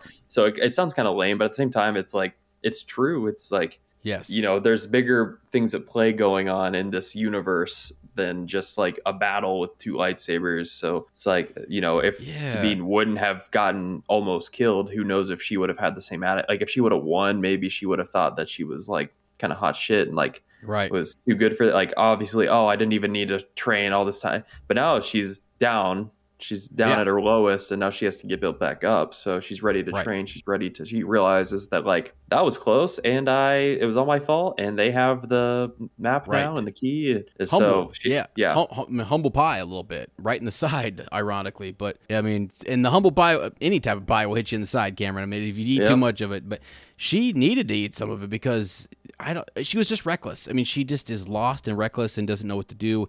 And I think um, she needs. I mean, Hera said this. She needs structure. She needs purpose. She needs. She needs this. And I, we do not know because I keep hearing that like Ahsoka walked away from her, and I'm thinking, why? What? Yeah. Something. There was something that needed resolved in Ahsoka, which we haven't got to yet. We're gonna. We're probably gonna get to that. It's gonna be know. unpacked all season long i bet Yeah, yeah, which is which is fine with me. But yeah, The good, really good parallels points between though. her and anakin are crazy huh Yes, yes, they are, and that's the other huge piece is that she is Anakin's apprentice, and for like three years, and, and during the Clone Wars. I, so here she is passing on like some of his training and stuff. It is legendary. This is an epic. It's epic cool because whenever I see her fight, like both t- she's fought. Well, she fought in episode two too against the lightsaber duelist, but um, just seeing her fight, I'm like, I'm not worried. I'm like, this is this person No. was trained by Anakin Skywalker, and I've seen, I've seen what is it the uh the not visions. It was the oh Star Wars, the one where they're just the shorts where they have like those one-off little episodes, like where you know the one the mm-hmm. episode where she he's he's training her to basically survive Order oh, sixty-six. Tales of the Jedi. Or, Tales of yeah. the Jedi. Yes. Yeah. Oh my gosh, you So did. I'm that- like, I've seen what this Padawan has been through. She she's gonna live Yes. through anything. like it's gonna be a lot to take her down. That's a really good So- point. I, I remember when Boba Fett first came back, I was like, it has to feel like Boba Fett, and they and he, he did when he first came back, and then I'm not so sure about the book of Boba Fett, Mm-hmm. Right. but like when he first came back in the Mandalorian, he just like owned, owned, owned, owned, owned, and Yeah. you're like, whoa, that is Boba Fett. And so when Ahsoka shows up, I'm thinking she's got to feel that same way, and from the moment she's been on screen, you're like, that's her. That she, I don't like. I'm not worried about her. She is well trained, and she is owning the way she should, if that makes Yep. sense. Like her, her power, it, it seems correct. She's not losing uh, to droids and stuff. She's wrecking them. She's literally trained in probably one of the most hardcore ways by one of the best lightsaber duelists to ever live. So it's like yeah. she was put to the grindstone all those years, and then also training on her own and without limits now, not being a Jedi and not associating with it. So Yeah, and I just kind of wonder, like when when you know we've seen in some of the previews or the the, the trailer, Baylan Skoll just kind of being like also totally comfortable in and of himself to say, "I can take her," and it's like, whoa, dude, I, I that I mean, he's got a confidence about him that is, he just has this this assurance that it makes him scary. It actually makes Yeah. him sort of like he's not worried at all. He's not playing into the normal things where he's like over angry and he's gonna trip up. Like he, you almost sort of like. I kind of like him. That's It's that- almost like a, a more dark side Mace Windu where he taps into the dark side to like, Mm-hmm. but he uses it to his advantage and not just lets it overtake him almost. right, right, yeah, Because he's not a Sith, like he's not a Jedi either, but he's like we keep saying, he's his own thing. So it's that's what's the most terrifying. Is it turns out we're all finding out great Yeah. Jedi's are the most powerful. So Yeah, man. Uh, yeah, and by yeah, let's let's dive in as as that's a good transition here because we we learn a lot more about them in episode 2 Mm-hmm. and and I thought you know episode one was a great setup for us, and we're like, okay, we understand something went down. We, we you didn't need to show us a training montage between Ahsoka and Sabine. We get it. They've been training for years, and then they split. There was a riff. Uh, the way Lottie explained it, she was like, it was like they were like romantically together though. Every t- if you go back in with a lens of like, it felt like there was a really bad Like breakup. exes. and they- yeah. yeah, and it was just the way they it was kind of funny. Um, but anyways, yeah. So w- when you when you get into this, that was a it was a great setup. But then we really then dive into a lot of different things in episode two. So this is Toil and Trouble, and I th- just to kind of you know gi- give you guys some of the bigger pieces of this, and we'll get to some of Cameron's thoughts and, and takeaways here. In this, for me, it was that Ahsoka. I mean, we get the the the New Republic stuff with the Imperial Remnant. All of that connection into what was happening in, in, in The Mandalorian and just what's going on, the state of the galaxy, sort of, and what's like some of the the fragile nature of the New Republic and the galaxy itself, the instability. We see that. We see that when they go and visit visit Corellia, and it's just uh, it's you know it it it lets us know that the New Republic is just weak. They are weak. The Imperial Remnant is actually growing, I think, and I, this is going. There's a lot of years to play with between now and the Force Awakens, and so we're going to see obviously some major battles, some, some something major's going down in this series, and they show us that though in this in this episode. In episode two, we see that, but then we also get a look into another freaking galaxy. You know, it, so it does all of those things, and it it also then you know brings back some. I mean, this cool this cool scene with Hera and and sort of the rebels feel, and they're going tracking down something. Sabine does her thing uh, in terms of like the droid head, the assassin droid. She's tapping into it. Uh, Huyang is, is hilarious, and so it, it had a it had a lot in episode two. There was tons of things, and I think the biggest things came came from Morgan Elsbeth and uh, Shin and and Baylan. Like this that that crew. I'm I'm when you're this interested in the villains and what they're doing, you know what I mean? Like I'm so interested in what they're what like what's going on with them and who they are and their backstory and stuff. I'm I'm super intrigued. Like it was one of the things of, of of Star Wars. People were so intrigued by Darth Vader and who's this, who's the Emperor, and then you get into all the backstory and stuff, and they are like already in two episodes. I'm locked into these characters, and I'm really like analyzing them. Uh, probably more than I, I, I need to, but anyway, Dude, honestly, R- R.I.P. Ray Stevenson. That's so sad. Like Oh. I, I'm just gonna be heartbroken if like his character doesn't end Yeah. up perishing this season, and that like we're gonna have to miss out on him and uh, any other future projects. Yeah. he's so like two episodes So and I'm, he's already like my favorite character. So He is he is honest to God. Like I I I normally don't say this. I'm a light side guy. You know what I mean? I I strive, I strive to stay in the light, Cameron. I really do. I know But we all do. this man, I mean, I'm He's so wondering. cool. He's so He's- cool. He's And- stone cold, baby. Yeah, and I, I look at I look at Shin, and she's such a dedicated Padawan, and she is scary. I think she's got a, a ferocity to her, but also if you look very, very, and I mean this, I want friends to go back and watch episode two, and maybe it's in episode one as well. I can't remember where she's asking about Thrawn, and she's looking at Morgan Elsbeth, and she's starting to realize what's going on. She looks like she really shows kind of the character's age in, in that scene and how young and, and there's almost a little innocence that comes through. This is gonna sound crazy, all right? Because she's she's a dark side character and you see her looking to her master for help and guidance and what's coming and she's and it's not in a dark side way. You know what I mean? She's she's really looking at him and, and is a dedicated Padawan and and I mean what what what is her motivation? What's she working for? What is she what's their ultimate goal? And she probably thinks they're doing a good thing, you know, from Yeah. a, from a certain point of view, as as they say. uh, absolutely and and that's where i'm like looking at her going i wonder what's going on inside of her mind. Um her master is so cool so calm so collected and he's he also seems to have an eye on lady morgan. He's got an eye on other things. It seems like he and shin are doing their own thing and they have their own play um, but they're kind of going along with this and they, they have their own agenda which is keeping them true to who they are and they're not selling out necessarily they are in some ways right because they're they're mercenary they're they're you know Gotta if the gotta make good. a living somehow. right yeah but at one point when they start to talk about this other galaxy and Thrawn and the coming of Thrawn and bringing him back from the exile she she looks scared You can go mm-hmm. look at it. She does look a little bit scared, and she seems really overwhelmed. And it's so weird because then then you look at Ray Stevenson's freaking boss standing there like this epic knight of old. I mean, he just he looks epic with his with his outfit and everything, and he is just calm. He is the, he is calm. He is understanding. He sees where these things are going, and you can see, and the music's playing underneath. And Cameron, she looks like she's. It's when it's when all the when when they when they light up sort of the map, and Morgan Elsbeth is sort of like like we're getting into some deep stuff and there's we're realizing there's a whole other galaxy this big portal that we're going to be opening up and she's like this is too big. There's stuff going on here that's above my head and she looks to her master and he is calm. And i'm like now hold on a second. That's the kind of stuff that we see on the light side of the force where where you see where you see that that master padawan you know relationship. And yeah. we don't necessarily see that with ahsoka and sabine it's like his light side training is just kind of, it's i feel like that's the weird thing about him is like he's not fully dark because i feel like no. he would totally be like don't worry about it like it's fine whatever like you you know nothing like you know treat her like crap like you would presume somebody who's evil would do but he just like seems to be very fatherly to her like yeah you know looking like like a he seems like a great master to, for her to be an apprentice to like in all yeah. honesty so yeah it's crazy that it, it, yeah, it, it really is. Also, too, some of the close-up shots of his costume. Um, something I'm looking at one right now. Are you? Yeah, he's got a ring. He's got like a black stone ring. He's got a couple different, you know, really cool things. Um, if you pay attention, I'm just at like minute uh, five.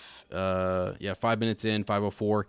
You can see her robe compared to his. He's a little more dark side than she is.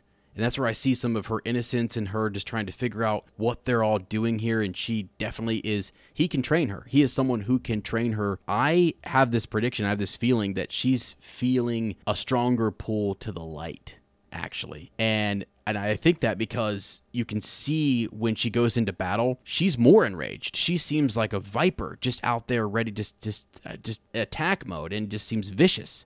Actually, mm-hmm when she's fighting. But then when you watch her here with her master and stuff, different. Like a she's like a trained like a trained animal to like do what she's been taught to do, and then she just goes back, and then she's just like, okay, well that, yeah. that's what I, my master told me to do that, so I guess right. that's, that's what we've right. been teaching me forever. So yeah, it's just so, she's pulling off. It's, she's amazing. I mean, honestly, both, but she and Ray are are absolutely uh, killing their roles, and they just are so interesting, so intriguing, and I I just don't.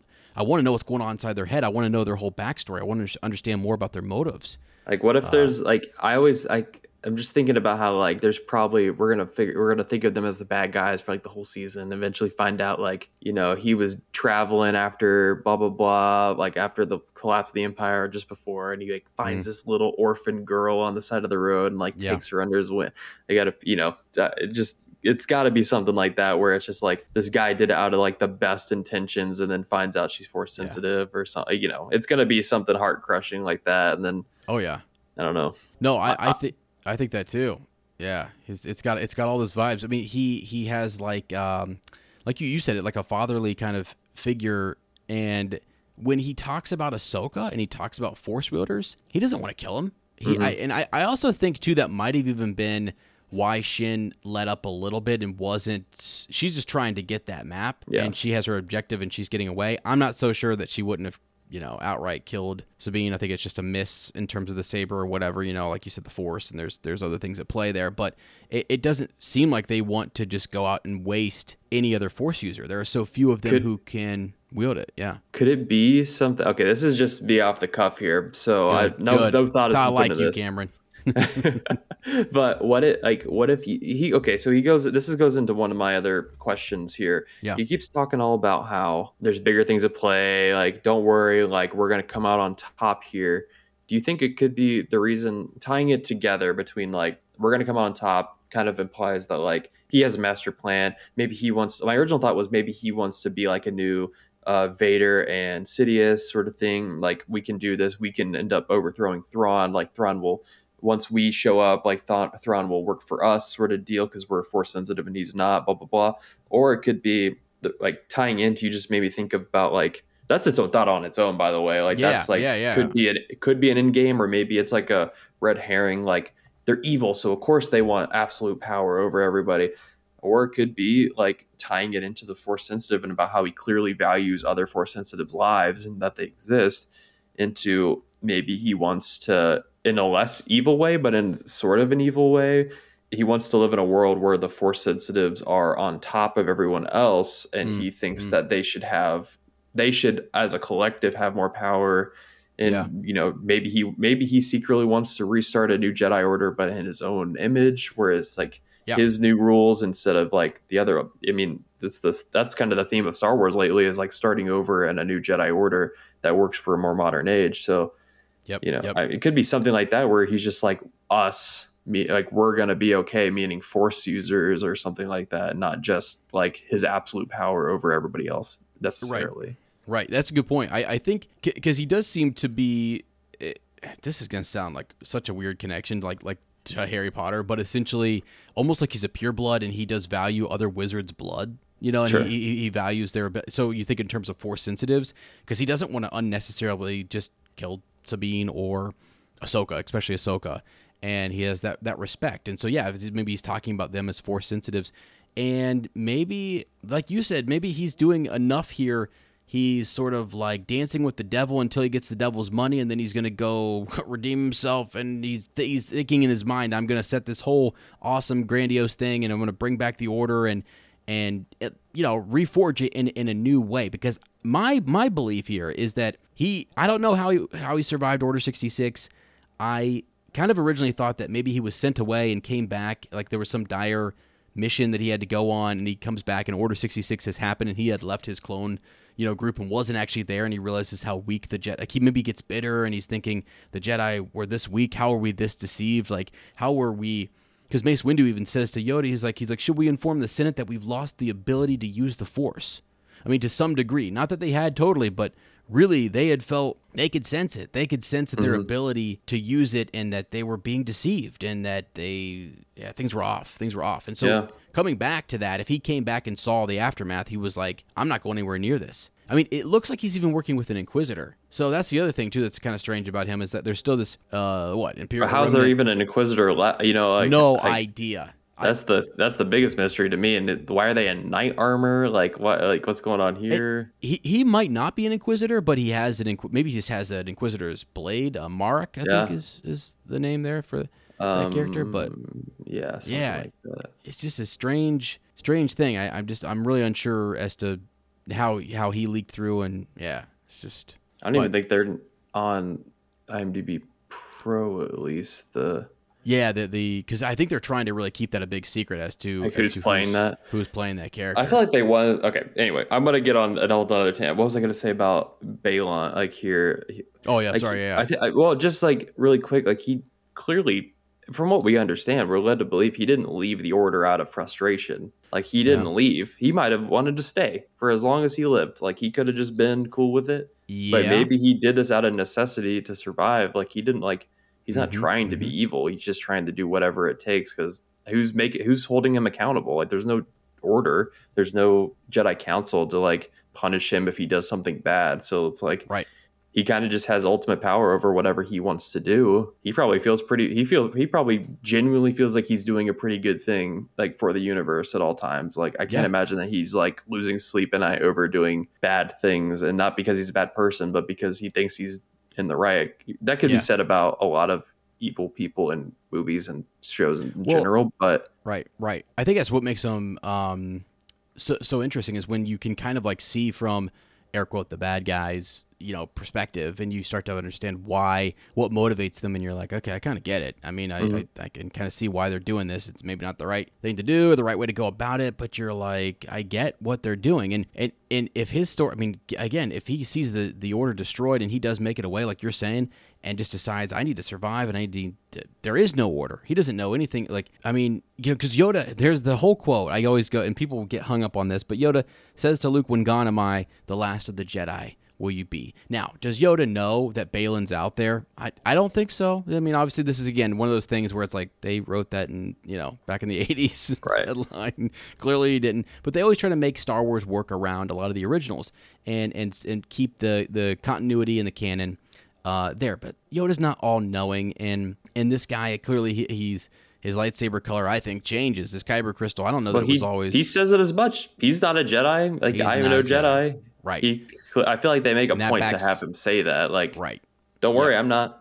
So Right, and that backs Yoda up wasn't that- wrong. He wasn't wrong, exactly, and that's that's back to my point. Is they they tend to same thing with Ahsoka. Ahsoka is not technically a Jedi. Like Luke is the one still adhering to that old system and that old way, uh, and is trying to to to bring it back. And again, we've heard the news that Rey is going to be coming out with a, a new Jedi Order and probably different rules, maybe, and re- completely what we saw kind of in in the old Legends books, which is they changed things in the new Jedi Order. They like looked at the old Jedi Order and they said, you know what, there are some things that there's a reason that they fell apart, and so we kind of maybe need to adjust things, and and it, maybe Yeah. that's what maybe that's what Baylan's doing, you know. So Yeah. um, one at one least thing, take it day by day.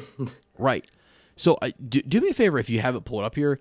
If you can go to uh, 13 minutes and I think it's like 20 seconds.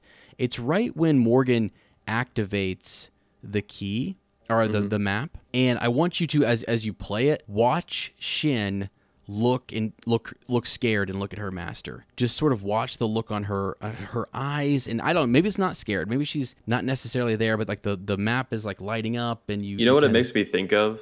Yeah. It makes me think of like a little kid and about how they don't know how to react when they're little, so they look at their parents Yes. for how to react in certain situations. So it's Ooh, almost like what she's doing. She's looking at him on like, is this good or bad? What we're doing right now? Like, Yeah. you tell me, is this like, are you scared? Because I'm, I'm like, Right. maybe she's not necessarily super scared, but she's like, I don't know, I don't know what's happening here. I don't know how old her character's supposed to be. I guess I assumed she was like a teenager, but maybe she's supposed to be younger. I don't know. I, I don't know how old her actress is or anything either. But the actress is in her early twenties, I think. Um, so, so maybe she- she's like a younger teenager. She's playing a Yeah. younger teenager or something. But I mean, we can assume that she's someone who's she gives off like like sad puppy dog sort of vibes, where like you Mm-hmm. know she's been downtrodden and like had a harsh life before Yeah. maybe meeting him. So she's like trying to relearn how to like yeah, maybe she has no like you know she's just now still learning to use her force abilities too. Like yeah. we don't yeah. know her progress yet and that's the No. that's kind of part of the mystery too so she's like i said she's just looking like she has no idea what's going on she didn't know what this map is she probably doesn't he Heck probably no. doesn't really tell her that much about that but Right. He, he does seem yeah, and again, that's her master who she's looking to. That's a really good observation. Remember, I, I was talking about like some of the innocence that I saw in her, and like you just said, she seems that's a great eh, way to put it. Is she looks at her master to see how do I react? You know, is he scared? Because I'm I'm feeling a little scared, and she looks at him for reassurance. It's funny if you watch that; it's really well done, and I'm just sort of like, okay, I I like these characters even more. When I saw that, I'm like, there's something. if you also look at their on. like the way they're standing too they stand really close together like she's like right they're touching each other that's how yes, close yes, they yes. are it's not like she's behind him or off to the side Right. she's like next to him like she's um, like Mhm. wants to feel secure and stuff like that too Mhm. so yeah, yeah, yeah, yeah. body sure. language Right, and all of that, all of that helps to, to kind of show, in, in a way, some of her, her, like, yeah, her her age, her her innocence, um, or her maturity, or whatever. You know, just those different things that she's, yeah, she's she's looking to him to. Yeah, it's just it's great. It's just so well done, and the more the scene kind of goes on, you start to just see her wide eyed looking at this stuff, and and you don't see that same wide eyedness in in the other characters. Like they they're more seasoned, and she's younger, and and she's just sort of blown away by this, and that's attention to detail that I just love. I love that kind of stuff because she is like, what the heck is going on? And we're also sitting there going, what is she doing? Is this another galaxy? You know, she really wants to just be like, I got a bad feeling about this. yeah. She's holding it sure. in so hard. Yeah, yeah, yeah. And Disney's like, we can't let the you know Not the dark another the dark side say this. Well, no, we can't do it. Yeah, we're not gonna we're not gonna give that line to her. Um, but Yeah. yeah, she probably is thinking. Do you think? Do you think one of them, if one or both of them, is going to flip by the end of the season? um, you okay? You ready for my? You, are are you ready for uh what I think is gonna happen? Do you can I just tell you Yes. what, I, what? Okay, I'm ready. Okay i in this scene right here when morgan is talking and she, she we see the map and we see it light up and we're talking about shin and the way she's looking around and how crazy and and, and like they have the force but they look at morgan elsbeth as if she's this uh, uh, they don't understand her power and it's different than what they do in the force and she's a witch and she's talking about the beings who created this this place she says that thrawn is communicating with them across space and time and that thrawn is calling to her in, in some way and that Thrawn is her Yeah. master. I get that she knew Thrawn. It- It's it's they're, they've established that she was working with Thrawn during his time when he's with the Empire. So back before Ezra takes him off the chessboard, as I say. So Ezra gets the Purrgil at the end of Rebels and says, "Boom, you're gone. Bye. Let's get out of here." I don't know if Ezra knew where they were going or he had any control over that. I don't think so. The Purrgil just maybe have their own path because the Purrgil are all symbolized here. But there's another thing with time we're gonna get to because you brought up an excellent point. I don't. uh Yeah. So so. I, this calling that she is hearing from this other galaxy, we've seen images of Thrawn coming back, um, and it's it's going to happen. He's going to come back, right? But who are these other people in this other galaxy? Who are these figures that Ahsoka is like looking at, like the glowing orbs in the beginning, the puzzle that she's putting together? These are witches. They're, they're related to the Night Sisters in some way. They're a group of people that I mean, they talk about the the fairy tales that the children of the Jedi used to talk about. This gateway or portal to another galaxy. So, as I say, we always talk about this single galaxy. And when we think of Thrawn, we think, oh, he's in the unknown regions of this galaxy. And that to us is a mystery. Oftentimes in Star Wars, we're like, the unknown, re- we, this was what blew me away, Cameron, is that we always talk about the unknown regions and they're so cool and the Chiss ascendancies out there and then Exegol and Palpatine and like what is all out there, wild space and everything. And then they, Dave just went and said, oh, we're not, we're not talking about that. We're talking about another Further galaxy. beyond that. Yeah, I mean, I never thought they were going to do that. I did not think that was where this was going to go. And when I think about like the Yuuzhan War, for example, when another force from another galaxy invades our galaxy, it united the Imperial Remnant, and it, it you they took the whole Jedi Order, uh, Luke's order to like fight them. They almost lose multiple times. There's there's tons of losses. It's a it's a galactic battle. It's this galaxy versus this galaxy. Uh, it's beings that are totally different that that are outside of the Force, and the Jedi can't use their powers against them. It totally is just a, a crazy, crazy. thing. Yeah, it's it's wild when you look the, when you read that series in Legends. It's one of the ones that people scratch their head and like, this is wild. It's crazy. Some people love it. Some people hate it. Um, Yeah. But what I see going on here is they're opening up this other galaxy. There's a whole group of people that live over there. Do they have the Force? And and like, why is it that they that like they go with the Purrgil? They they go to this other place. Can the Purrgil take them back? Like, why did they never come back? Why why are all of them waiting on Thrawn's return? Captain Pelion is talking about like, well, we we you know we're we're the timing is important. Like who knows when he's coming back? Who is because it feels like Thrawn can't get back unless they go get him, which makes me think that Thrawn is trapped and that Thrawn is imprisoned. And whoever is imprisoning him might be using him or impersonating him or using some witchcraft to reach out to another witch and say, "Come, you know, I pretending to be Thrawn to bait them into opening this portal so they can just bring their forces in." Mm-hmm. I mean, I think this could go a completely different way. I, I could be totally wrong. There's probably they're going to explain it in the next episode. It's going to be just totally out. But like, It's gonna like, be outdated by the time this comes out. yeah, for sure, which is totally fine. I love the week to week thing Yeah. because you can get you can get kind of crazy. But can you bring up for a second like some of the stuff that you were talking about in terms of of time and Yeah. you know because because Morgan alludes to that like he's reaching across space and time to her. specifically says time Yeah. which is i thought was interesting but this theory is not from my own brain this is from Yeah. um, specifically New Rockstars i'll give them credit for that Mhm. one for sure because they said this at the very end of their latest episode it doesn't they said specifically it doesn't lead to a place it leads to a win uh, so when they're talking about the map and following the map like it's not in in theory, it's not like, oh, I'm just going to follow this line and then I'm here in its current time. It could have been like, you know, like if you want to talk about actual space, like interstellar sort, sort of stuff, yeah you know, going on a different planet in that movie, they talk about how like they were on that planet for an hour and it was 25 years up on the spaceship, like about how time dilates like that. wow yeah If they want to play with that, like, you know, how, who knows how long they could have, you know, Ezra and Thrawn could have been gone for minutes and then they come back and it's just like nothing had ever happened. They're just back. So it could be one of those things like time dilated so much when they went to this other place. It could have only been a couple days, but it's been years.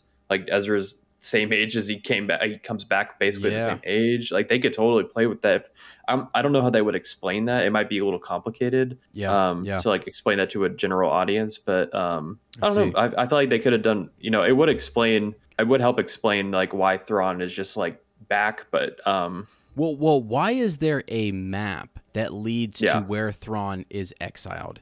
And So- why are there? Why is there all this Purrgil symbolism Yeah. associated with it? You know? It seems like from what I'm hearing on the interwebs, the theory, the leading theory is that it's like a a prophecy from either the Night Sisters or even something as far back as like the Riccot- Rakatans. Is that sound Oh, familiar? Jeez, like where it's like this we again like messing with time sort of Right. thing where it's like it's they were so long ago like when they went Yeah. they went back in time that it took it could be like this crazy like when you're messing with time dilation and how like who knows how the Purrgils actually travel like maybe they travel Yeah. through time to get to another location there's been talk about how maybe they use the world between worlds sort of deal and they pop out in another time Yeah. like when they when they do the like we don't know like it, we know that like light speed was emulated from them is that about right mm-hmm. like yeah. that's how the people came up with the idea of light speed so like you know Yeah. but who knows if that's actually how they work we don't really know for sure it's never specified that we just see them kind of blast off and that's it so it could be one of those things like where you know morgan elsbeth's character she you know the character she there's been this prophecy for so long about Thrawn or somebody who looks like Thrawn returning to take over and restart the empire. Like, it sounds to me like that's where they're going with it, like where there's a prophecy in place, kind of like the chosen one prophecy, where certain things are going to happen. She knows they're going to happen, maybe because they've already happened, or they they were Mhm. told they were going to happen. Like I'm going to come back on this day. Like maybe he told them, maybe he made the prophecy himself about I'm coming back on this day. So I don't know. Maybe they won't. Maybe they won't even touch that. But maybe I just Yeah. feel like it's weird that she's prophesizing this like there is a time and a day that it's all going to happen, but we haven't heard how yet, like or why there is a prophecy. She hasn't elaborated. She just knows all this stuff that it's going to happen. Right. It, it's so yeah, because because Shin and Baylan are talking, and she and you know Shin says, "What happens when we find Thrawn?" So have they ever met Thrawn? Is it like because there there's all this time where like you're, you're saying maybe he did go there for a bit, and maybe they did come back, and maybe they learned something in those few days in that galaxy that brings them back to prepare for something else. You know. Even with premonitions, and when you start to see into the future, and you start to, to see these uh, possibilities, and you start to say, okay, when I go back, I can't I, I, I can't mess with the Galactic Civil War. I, I, need- I need to be focused on this next thing. Um, Thrawn in, in all of his books is called a guardian, like a guardian of the galaxy. Like, like, like, like no joke. I mean, he seems to always be wanting to prepare the Chiss ascendancy, and then he goes to the Empire to make himself stronger, to make those allies, to find a force that would be strong enough to I, maybe withstand. I don't know if it was the. This is again a connection to the books, but like an alien race called the Grysk, Gr- uh, or is there some other race out there beyond uh, this unknown region? Like it just like what is he? How crazy would it be if him and Ezra both come back? Like you see him get off the ship or whatever, and then right behind him comes Ezra. They're like hand in hand. Like I think Ezra's so. like, you don't understand. Like I've seen like what's coming. Like kind of like Right. like um you know the Hulk when Thanos is coming. He's like Thanos is coming. Like so and so's coming. Like you don't understand. Like we can't just be messing around with this whole thing. Like Yep. what do you yep. mean the New Republic sucks? Like what do we got? We got they're coming now. We got to all be ready. Yeah, I mean, it wouldn't surprise me either, too, if if like Ahsoka goes to strike. Th- people are going to think I'm absolutely nuts, but I'm telling you, something else trippy is going on here. I don't know what it is. I can't wait till I reflect on this at the end of the season and go, as you were so dripping out over all these different details and trying to speculate and stuff.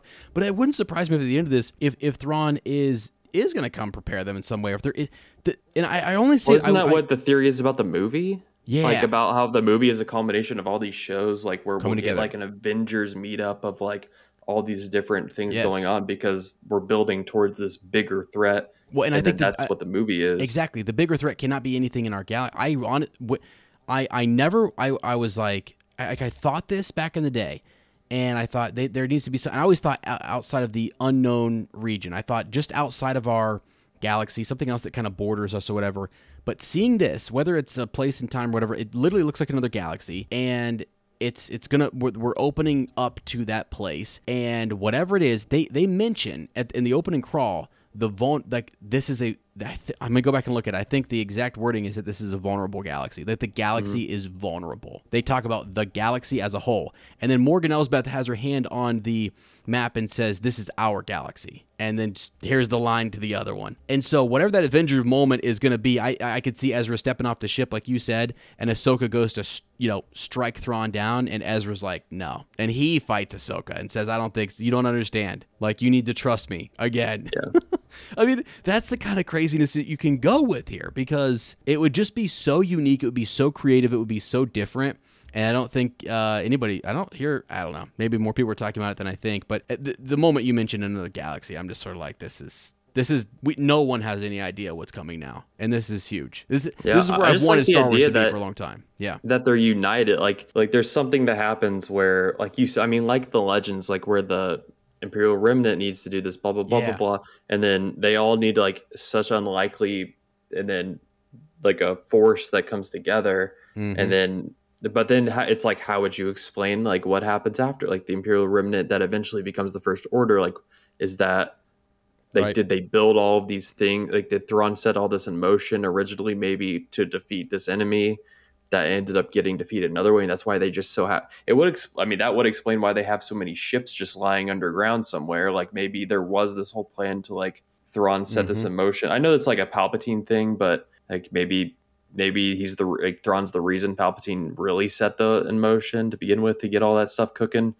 for Yeah. this bigger threat. I don't know. I mean you could maybe You that's go- already explained but you could go that way if you really wanted to You yeah yeah yeah. I mean you, you definitely can. I mean there's this like uh, d- different motivations. I mean at one point I th- there's um when Ahsoka and Hera are talking about the guys who are traitors who are still working for more on on Corellia, and she's like, how are they still like loyal to the Empire? And it's like it's and she says it's not. It's greed. So I could see one of these things happening where even if you have this whole co- conflict between galaxies and they do kind of come together, once that's over, it's back to the old ways. Yeah It's greed and power. It's a power grab now again to see what we can who can get away with what. So I still think you could maybe make that make sense. Um, and yeah, and, and have them still kind of split or have a faction that gets all fired up in the Imperial Remnant and says, you know, we- we already know the First Order is out there also somewhere, kind of doing its own thing. And that's I mean, maybe that's why the. I guess you know. I guess I never considered the first order is they're just something totally different. But they're not really imperial remnants. A lot of them. A lot of them are doing their own thing. They just never even thought about anything Yeah. else happening. They're just doing. They're all in Exegol doing their own thing. Maybe, maybe the power vacuum is they all unite together. All of the ex Imperials just get obliterated. So now there's Mhm, this huge power vacuum of like, Mhm. okay, well, they're all gone now officially. They got wiped out in this giant war that just happened that we had no part in. Let's go and right. Let's, let's move on in, everybody. The their the first order, the, or not the first order, the you know the Yeah, the the now resistance is weak Oh, yeah. as ever. Like Right. uh, they all power together. They used up all their resources on this war. yeah. Uh, let's just go on in now and then clean up. Right. Yeah, eh, yeah, because they don't do. There's only like one book, uh, Bloodline, that kind of talks about some of the state of the galaxy before you go into the Force Awakens, and there's still so many years prior to that that they just maybe don't mention. And it seems kind of odd. I know I get this with, it's, just uh, it's how they're filling the gaps. They're just doing things backwards, and you you know some things that happened earlier uh, in, Yeah. in creation aren't aren't going to be able to you know allude to this great war that happened with Thrawn and this the Imperial Remnant and all those things. Who knows? But yeah, I like this. I like the idea that uh, that yeah that, that this big conflict happens and then people their resources are, are are depleted. The Imperial Remnant is then almost you know essentially vanquished and gone and and. Uh, the New Republic's thinking, all right, we're good. Let's decommission these ships again. Let's, let's shut her down. And Leia's like, hey, First Order's out there. What are you guys doing? We need the resistance. And they're like, no, we're we're done. Like not another war. Like we're good. Yeah. That's just hearsay. Whatever. Right, right. Yeah. Yeah. And they're again, they're out there waiting, doing their their thing, and Thrawn's coming back again with I think what will be his plan to kind of I just don't freaking know. I think I think I always I've always felt like he he's one of those guys that is like in the TV like in the TV show because we root for the rebels, he is the bad guy, right? He's he's he's we're in opposition to him, but uh, when you read about him and when you read when he's the main character of the books and the stories and Timothy Zahn writes about him, and I know it's just perspective, but he has he's he's he's the best. He, uh, the people love working for him. He's totally different from other imperial officers and, and admirals and stuff, and he is he's just totally different. And his his He's motives are to a different end than everybody Yeah. else. yeah, for sure. And I, I, I still feel like that's going on. And there's respect for uh, Ezra Bridger and these other people who are, are very powerful in the Rebel Alliance and things. But he wants to have a united power that is in control. He wants stability. He Thrawn comes from the chaos, and he wants that chaos to be tamed, and that's the problem with the Ch- the Chiss Ascendancy are surrounded by this chaos and these other threats, and so he's also kind of always looking for something that like know, first it's just technologies. He's, he finds technologies from uh, the time of the Clone Wars that are interesting to him when he meets Anakin Skywalker, and then he goes on and he he starts to kind of learn more about the Empire, and then gets and says, "Hey, I'm going to go undercover and join them." Like he tells like one of their like the count like some of their council members and some of their generals in the Chiss Ascendancy, I'm going over to, to their side because he does something and you know gets in trouble with his own group. But um, yeah, I, I just when I read all those things, I'm thinking like, are they all talking? I mean, they they reference like like D- D- Dave Filoni. I have to imagine. I wonder how much he did talk to Timothy Zahn or what his plan is here because he brings Thrawn out of nowhere to come into Rebels and brings him back, and then. Yeah. Instantly takes him off the chessboard with his own character Ezra Bridger, and now is bringing him back. And it's just, uh, yeah. So A lot of back and forth here. yeah, yeah, and I just feel like there's there's something there's something like he wanted to not step on like the original trilogy canon in any way. Yeah. He didn't even want to risk it. So that's I And mean, he you had want to. You- play had that to- game.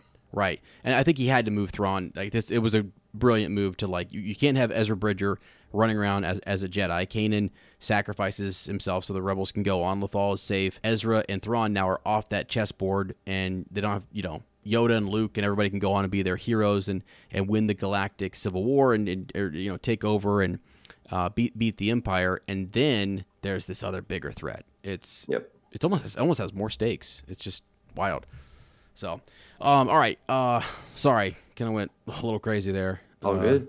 Can I speed run through these? please. Like, any, I want to just like notes. read down the line of my notes really quick, and then we can maybe cover because I feel like we covered pretty much a lot of it. Uh, yeah, Um, yeah. Give it to me. did Ezra record the message before jumping with the whales, the space whales? So like, I'm confused as to when he had time to make this message. I thought. If I'm remembering right, it was a whole like spur of the moment thing, like, or did he have this master plan of how he was going to do it? Am, am I misremembering? Because I don't Yeah. remember having time to just To like sit down and record a message for anybody. Right. It's it's after they come out of. Um, or was that after they're done? I don't even know. Is no, he like no, no. Right before he goes to confront Thrawn, and uh, and he's going back into the ca- uh, he's he's he's he's on Lothal. He sort of has a vision himself, and Gotcha. don't we don't really get to see it, but like he has a moment where he just kind of comes to terms with the loss of Kanan and realizes what he needs to do, and he is given sort of this path. He even tells um, one of the characters sort of like, "Hey." Like he tells certain people certain things. Like he tells this person, "You need to do this," and then this person can't know what this person's doing. You just follow my. Everyone had to kind of believe in what they were doing, and and other people. It, it's almost it was almost like other people couldn't know the full plan. Only Ezra could know everything, kind of thing. Almost like a what, Doctor Strange situation where you just kind of have to have to trust him, and he's Yeah. he's There's foreseen only one things. outcome that works. So you have to do what I tell you. Yeah, it, it felt kind of like that, and so he's he's pre-recorded a lot of that stuff, and and he's just he had it's almost like he had clarity, and he really Yeah. understood what he needed to do, and, and it was sort of. He I wonder who was telling it. him that. If that Yeah. was like the the Force, or if that was one of these voices that Ahsoka keeps hearing, and Sabine keeps hearing. Like, right? Yeah. what what was that? That was it. Kanan in the Force telling him that he, what he needed to do, or Well, was it the and- world between worlds thing going, Yeah. going on? Yeah, for sure. I mean, Lothal is such a special place, and we it, we learned that in Rebels. We're like, whoa, this place is like a, one of the entry points to that world, and so it was. It's there's definitely something extra special about it, and he's connected to it in a way that, um, yeah, that hasn't probably for thousands of years. Who knows how old that temple is? But I mean, he's he's born there, and he's got a connection to it, and yeah, it was given that clarity. So, but yeah, that yeah, he does record that before he before they they even I think before he even sort of outlines any of his plans to to anybody, he pre-records that. Gotcha. So yeah. Next up is who is the Inquisitor Night Man? I know he has a name, but I, I clearly it's a big mystery. But like, who do you think it is, and Mm-hmm. why is it maybe Ezra? Oh my gosh. I don't know. That's just like I feel like that's almost like the red herring of like you know you could totally see him taking off the helmet and it's Ezra under there. Like the frame kind of looks Mhm. about right to me. It's one of those things like I obviously don't know what the actor looks like 100% top to bottom sort of deal going on. Like Mhm. I could totally see the actor fitting into that suit and that that's why they want to keep it such a secret, but at the same Yeah. time it's like why would he be an inquisitor kind of deal going on? Like what's Right, the right. I and why is he with uh Bal- Baylan and um his Shin, Padawan? Yeah. like why is he? So that's where it kind of falls apart. But it's just like clearly it's somebody. Like they wouldn't just not list them on the IMDb for like at least Yeah. on the pro version that I'm looking at right now for they're- nothing. Right. They're, they're, they're hiding this person from us, and, and we don't know. I, this is the one thing, too, that I think Baylan and Shin don't know much about him either. It seems like he is just working for Morgan Elsbeth. He's with them. Uh, they all seem to be kind of pulled to get. She seems to be the leader. She seems to be leading this and organizing stuff, and it's her facilities. Or she stuff thinks are- she's leading it. yeah, or she think yeah. Um, but and they've sort of bought into to her mission, and she's got the resources and the money to pay them or whatever, and they're uh working alongside her because it seems like I think it Merrick Mark or something is is Yeah. that is that individual, and I don't. They seem to be more because she when she's talking to them when she opens the map and stuff, she uh, explains that he he or she is already on a mission to get this last hyperdrive, and that's like like almost like they're he's they're taking direction from Morgan, and so it doesn't seem like everybody knows everybody, and they're Yeah. all uh, yeah. It seems like Morgan is pulling everybody together. Uh, It's also strange because when she's when Morgan is rescued. It's almost it's almost like she knew that she was gonna be rescued, and because she says something to Baylan like "You're true to your word," Mm-hmm. and you're like, wait a second, what does she mean by that? That like she almost seems That they already con- had this plan rolling pretty- just in case. Yeah, pretty confident that like he was going to come and get her out. I don't I don't really know. Um, but the, the the theories out there have been that this could be. Uh, people have speculated for a while. Barriss Offee was this sort of leftover character that uh, in the Clone Wars that Ahsoka was another Padawan that Ahsoka gets when she leaves the Order. It's because Barriss Offee framed her and for the bombing Right. of the Jedi Temple and things like that. So no one's ever known what happened to that character. Uh, like Dave Filoni clearly has a plan for Barriss Offee, whether it's now or in the movie or something. We don't really know. I don't know. I just can't imagine it's fits the build, or I don't really know. You know. It's just the Inquisitor. I feel like the crazy thing is the Inquisitor blade. So it's like maybe it's somebody that killed an Inquisitor at some point. Like Yes, maybe I just they did. I just don't understand like who it could who it could be. Like is it someone that we know but is like really obscure? Is it like People were- people maybe it's just throwing an out- all new character? yeah, it could be all new. People were also throwing out Starkiller at one point. Yeah. Uh, I saw. You know if you saw that clip where uh, they, they were um, the actor Sam Witwer was talking about. You know, Dave Filoni at one point tossed around the idea of bringing Starkiller in to this series, and he didn't know That'd how and in which way. But it's like the the apprentice of Anakin Skywalker and the impre- then the apprentice of Darth Vader, right? So having Yeah. these two apprentices kind of square off or whatever. Um, I just do you think But- the night the night thing because I'm looking at the scene right now where she meets the person for the first time. Yeah, We don't know if it's fight, a man yeah. or a woman. right. they're straight up wearing like knight armor. So I just don't understand Yeah. like like is that maybe it, is that a hint? Is this like the precursor to the Knights of Ren? Like is this Ren? Like who the who the hell's Ren? I don't know. Like Yeah, you, you know, it's like you're right. know. This is a knight, though. I mean, you can see the helmet, and the visor, and everything. I'm just saying if they want to tie in a whole Knights of Ren storyline, maybe this is the guy that they're based off of or something like that. Like that's why they all dress like that sort of deal, like with the capes and the black metal armor like that. yeah, It would make. I mean, if you want to tie in that whole thing and just make it make sense, then maybe it's just like some badass like yeah. Jedi or Sith follower because he doesn't have an orange blade. His is red, straight up. Mm-hmm. So you know, Yeah. I would. I th- I would if they were like, yeah, this is so and so. I don't know what the history of Knights of Ren are to be very clear, Yeah, I- but, or if there's- like a fleshed out history, but There's not. There is. There. They did do some stuff in the comics, which I know they can always go back and, and change that or whatever if they want to. Um, comics are pretty fluid. Yeah, yeah. So there's a little bit. There's a little bit there in terms of like they they go like into the backstory about Kylo Ren, how he faces the leader of the Knights of Ren and gets gets the mask and so on. But I don't remember exactly what the timeline on that, and Yeah. it's definitely later. Um, it's definitely later than, than this time. So you're right. It could be somebody like a kind of a precursor to to that. But I just I'm just I'm just connecting the dots between like why he looks like a knight. Like I don't obviously I feel like that if they told me that I'd be like, "Oh, that's cool." If Right. it's somebody else, I'd also be like, "Oh, that's cool." But Mhm, it would it would make sense. I just I'm just trying to look at the context clues that they're giving and it's kind of like Yeah. super obvious. Like this person is somebody that I don't know. They're very agile. They specifically have like old fashioned knight armor, so it's like Yeah. you don't really see that in Star Wars. So I don't. I, I, I know at one point, yeah, people were trying to figure out like who, like, is this individual male or female, and they're because Yeah. everyone's just trying to figure out who who this could be. I feel like they And hide it on purpose. Like it's hide crazy. You can't 100 tell. Yeah, and and the more I, no, I don't. I think there. I I won't be surprised if that's Barriss Offee. Actually, I mean, just I mean, sh I don't know, but also like they've they've said that there's a guy playing in that uniform. Someone someone said somewhere that it was listed, but you're not seeing it. You're not seeing a Uh, not on IMDb Pro anyway. uh, like can- attached to it. So I don't know. I yeah, it's What's the character's name again? Do we think? M- Marrok M A R R O K, I think. Pretty sure because the we, we we only get it from Morgan at one point. Um, well, yeah, and, and they're talking. She's talking to Baylan and Shin. Um, but yeah, and and it is an Inquisitor's blade for sure. So this person either was an Inquisitor or or something.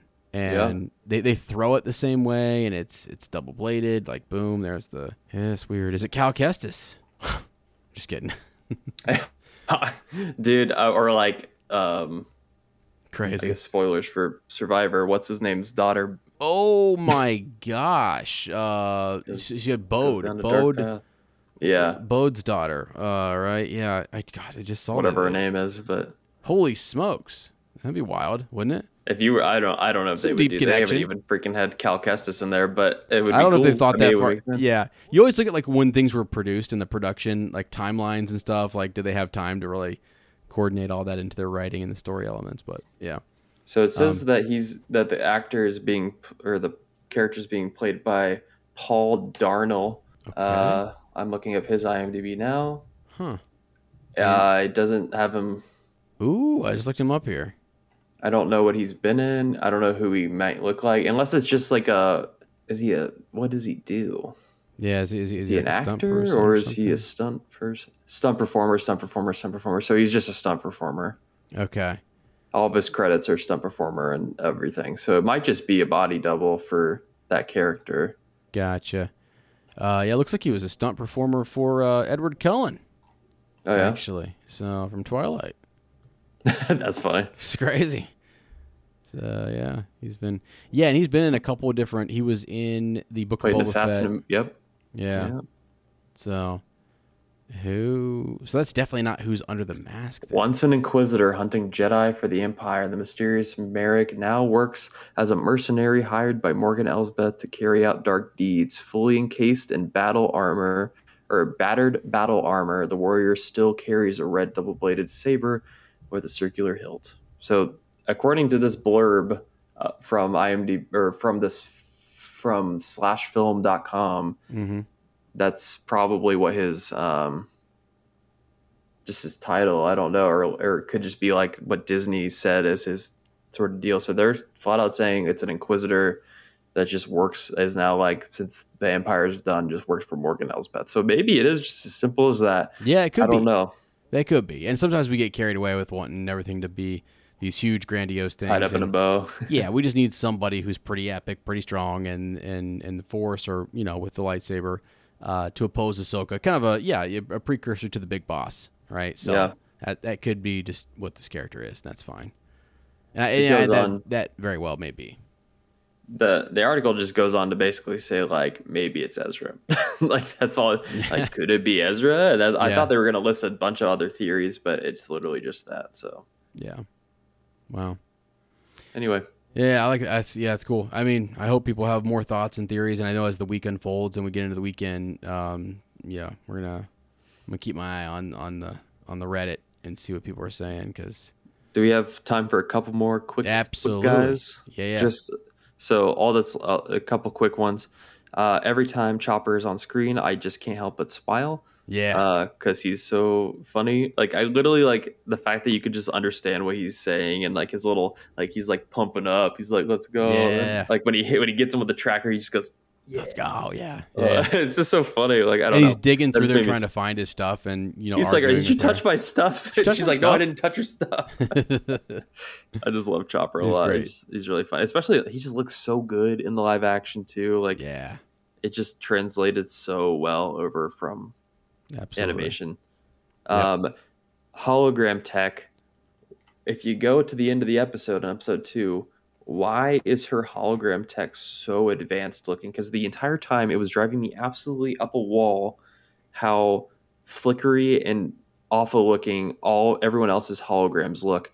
And then when we go to uh, Morgan Elsbeth's character's ship, her holograms are like made of a totally different like material. Technology. They're like flowy like technology, whereas everyone else is just like a static. Hers is like just like a totally different thing going on here. Right.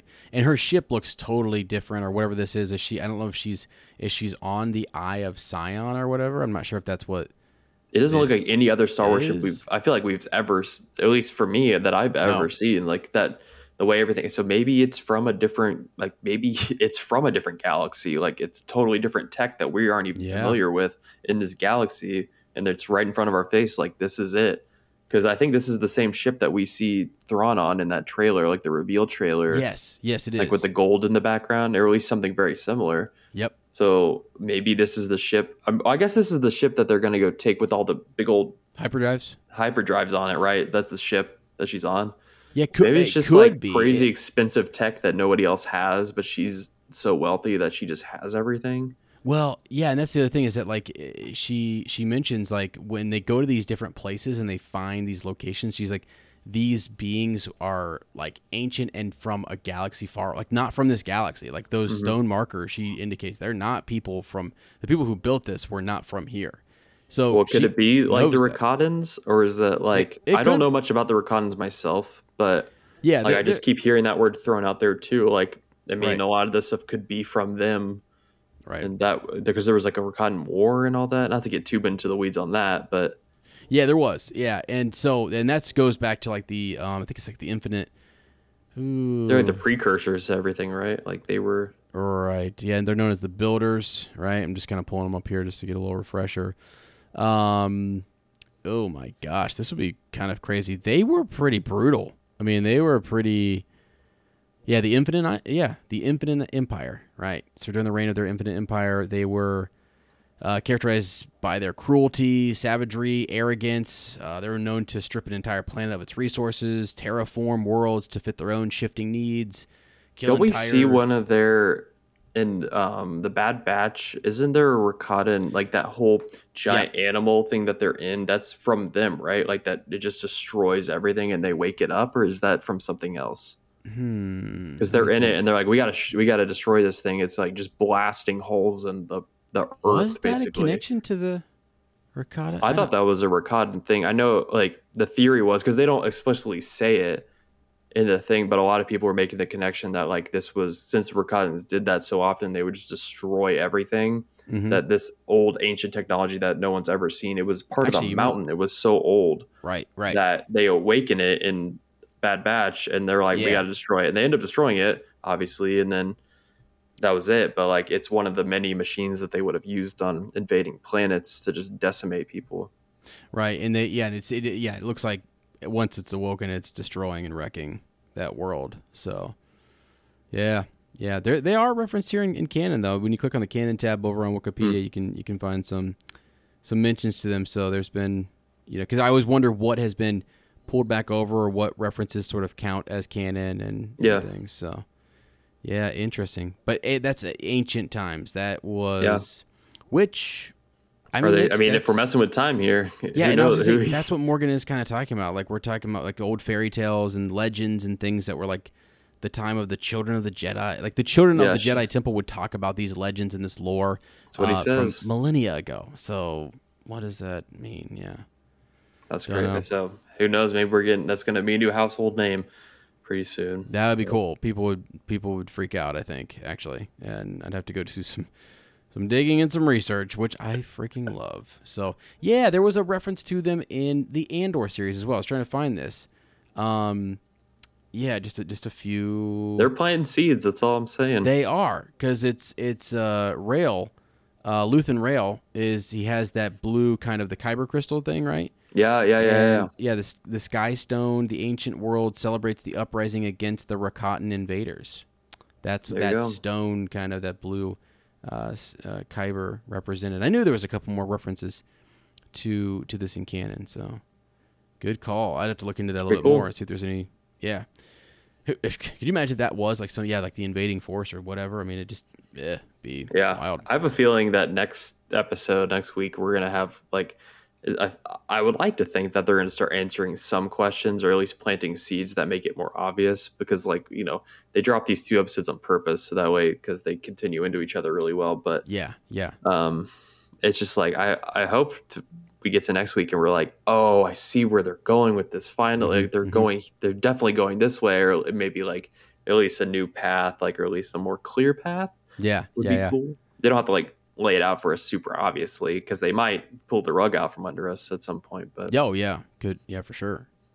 Yeah, man. This is there's the, my head. I just I I love this because it's so it's so new, but yet it's like you're attaching all of this back to Ahsoka and Anakin's apprentice and like the prequels and the Clone Wars and yeah, everything that happened there right before A New Hope. I mean, Ezra taking Thrawn out, and now this is all kind of culminating in this really intense uh, adventure that's that's bringing two galaxies together. That's that's connecting to lore and really, I think exploring the Night Sisters and the Force and Gray Jedi potential. It's just it's got everything, man. So I'm loving it. and, and Dave, we trust, And and Dave, we do trust, man. So except when the execs get in the way. But we'll yeah, we'll just hope that uh, it's not enough that we notice it too much. Yeah, I, I hope I hope none of that happened. I hope they just like go tell your story. Like, man, let people flex a little bit, you know. yeah, But I like think it. I know do. some. I know IGN. I think gave it like a seven. Or episode one a seven or something. I don't know. Okay. I I gave it an eight, but just because like it's so Oh, hard yeah. to get a ten opening episode at ten. So like Yeah, I I would say it's pretty good. I mean, Yeah, obviously it can fluctuate as you see more episodes, but right. Yeah, for sure. Yeah, for me, all of the everything right now is is high eight going into nine territory. I'm I'm like, it's it's it's solid. It's just creative. It's original, and uh, yeah, it's got some characters we love in there too. So we're invested. We're locked in. But production quality's there. Like yeah, story Yeah. seems to be total Dave Filoni of like yeah, you never know like who knows where he's gonna take it. Like no one's safe. Like could be Yeah. anything. It doesn't Yeah. feel like Andor where you're like we kind of know where this ends. Like right. a lot of a lot of chatter, a lot of you know yeah, and and crazy spy movie sort of vibes, but we Right. don't know where this is really going. No, no. And I'm so intrigued by Baylan and Shin. Didn't think I would be at first when I saw them. I was like, okay, they're gonna be pushovers, not a big deal. Soka's got this. Like, let's go to Thrawn. And I'm like, they are the coolest characters, and I'm Mhm. just stoked. And even Morgan is is very Lady Morgan is really intriguing. So I didn't. I wasn't vibing with really any of them to begin with. Like like any of the char- like the live action versions of the animated characters. Like before this, like la- even just last week, I was just like, I'm here for the story and Star Wars, and that's kind of it. That's all I really care about. Whatever. Yeah. And then now I'm like, okay, I'm like, I really like Sabine. I really like Hera. Like everything about this is just like obviously the surprise takeaways of Baylan and just you know just everything coming together, and I'm just like, dang yeah, they they did a really good job with these characters. Yeah. Yeah, and again, I we talked about the the attention to detail in terms of their acting and these little subtle moves and like the their body language and the positioning of them and everything and it's just it's all at least in these first two episodes, it's been stunning and mind blowing and I will probably again uh, sit down and watch it uh, tomorrow and, and go back through it. I I really do want to do kind of my own go through and I think on the next episode I'll be breaking down the Easter eggs. I'm going to try to find every little reference because there's actually, I think, Ahsoka's ship um, when she pulls in there, what she call it, T619, uh, 1974. And people are like, that's Dave Filoni's birthday 1974, um, June 6th, or, or just June 19, maybe it was just the month. Yeah. Yeah, So I was like, wow, That's that's, awesome. cool. That's cool. So there's a lot more of those, and I'll try to break those down. Um, I do have actually in the we're gonna save this for next time, um, friends. If you those of you listening, send us your transmissions. I have three or four already lined up here, and a couple uh, DMs over on the uh, Instagram as well too. So you can send those to either Womprat underscore two M or you can send them to Star Wars Hangout seventy seven, and I'm gonna read them on the show next time. I'm gonna just sit down and uh, read them and then give you guys my thoughts and discuss them. But I would love to get your guys' thoughts out here on the show. I love doing this kind of stuff where Cameron comes on And before we were talking, I almost couldn't, you know, hit record fast enough because I was like, well, hold on, this is good stuff. Like, what's going on with this map and time travel and, and whatnot? It's it's it's really cool to hear different perspectives, and I, I love it, man. I'm hoping you I'm hoping you'll come back on, you know, like mid season, maybe season finale too, because I'll come back on every week if you want me to, dude. Uh, don't don't tempt me, Frodo. I mean, don't tempt me because, dude, the the just having all the and I was talking to Lottie about this, and she's um she wants to be back on an episode with you because to have different perspectives and like you come in with this lens, an actual lens in terms of like some of the production stuff and things that they're trying to go for and um, I know you're because you, are around directors and you're around like sort of, sort of setting up a scene and a shot and storytelling and stuff like that. And it, it is it's really cool to kind of pull those moments out and to see what they're doing because, uh, especially on a show like this that I'm really into and really liking. Uh, sometimes when it's not going so well, I'm sort of like, all right, get those people out of there. this, this, this is right. tough enough anyway. So, um, but no, it's it's been good, and I really want to get more of your thoughts and theories and and uh, and stuff as we move through this this this uh, this series because uh, I'm loving it and I'm yeah, so I'm excited. Um, all right, hey, uh, don't forget, friends. I got links down to Cameron's stuff down below. Um, it's Cameron in Hanson by the way, right? The website's still got the in. It's the still there. Yeah. Yeah. Okay. Good. I didn't know if it was removed or not. So I haven't updated in a while, so it's a lot of old stuff. But most of my right. current work is on Instagram. So if you want to support a yeah, and it's the same too, a right? Struggling filmmaker, just feel free. It's right here. It's right here on the video version. There we go. Um, Cameron.in.hansen is just my name. It's yeah. little middle initial in there. But go yeah. follow him, friends. I got the link down below, and. uh He's a good man. We're gonna have him back on, and we've had him over on Up Talking Tolkien before. Uh, one day I'm gonna get you and Courtney over on Chuck Cottage Radio. Lottie would flip out. That'd be awesome. Harry Potter, you know. So that'd be, be sick. on lookouts for that. But that'll be after we get through Ahsoka, my friend. We've got uh, like another seven weeks or so. So yep, yeah. But all right, hey uh, friends, thank you guys so much for listening. Uh, it was this two hour episode. I just looked over. I was like, oh my god, that's two hours. I know. I can't believe it. I'm going to cut a little here and there. I was like, well, maybe we'll do half an hour, and uh, turned out an extra hour and a half there. So, and I got to get I'll up take here. It. I got to go in here. I got to go in here in the morning, and oh boy, it's first week of school. These kids, these high schoolers. Is your first week this week? Yeah, crazy. Curriculum night was tonight. Good lord. Good luck, my so, friend. Yeah, what is some? Yeah, I'm gonna need some extra force energy yep. in the morning. Um, so, but yeah, friends, with that though, I would love to get your guys' thoughts. I'm going to do a whole episode dedicated to just reading your guys' thoughts, theories, and predictions. Uh, so send those my way at Star Wars Hangout 77 at gmail.com and Star Wars Hangout 77 over on Instagram. Links again all down in the description. And with that, friends, we will catch you next time. And as always, may the Force be with you.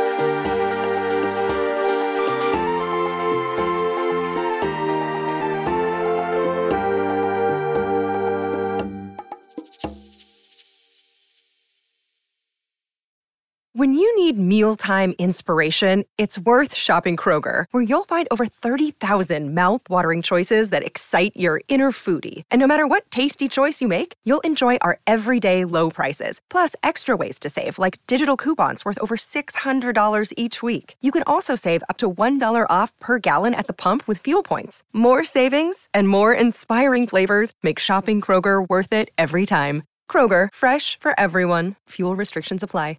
Save big on your Memorial Day barbecue, all in the Kroger app. Get three pound rolls of juicy 80% lean ground beef for $3.49 a pound with a digital coupon. Then get select varieties of flavorful Powerade, Body Armor Super Drink, or Arizona tea for 77 cents each, all with your card. Shop these deals at your local Kroger today, or tap the screen now to download the Kroger app to save big today. Kroger, fresh for everyone. Prices and product availability subject to change. Restrictions apply. See site for details.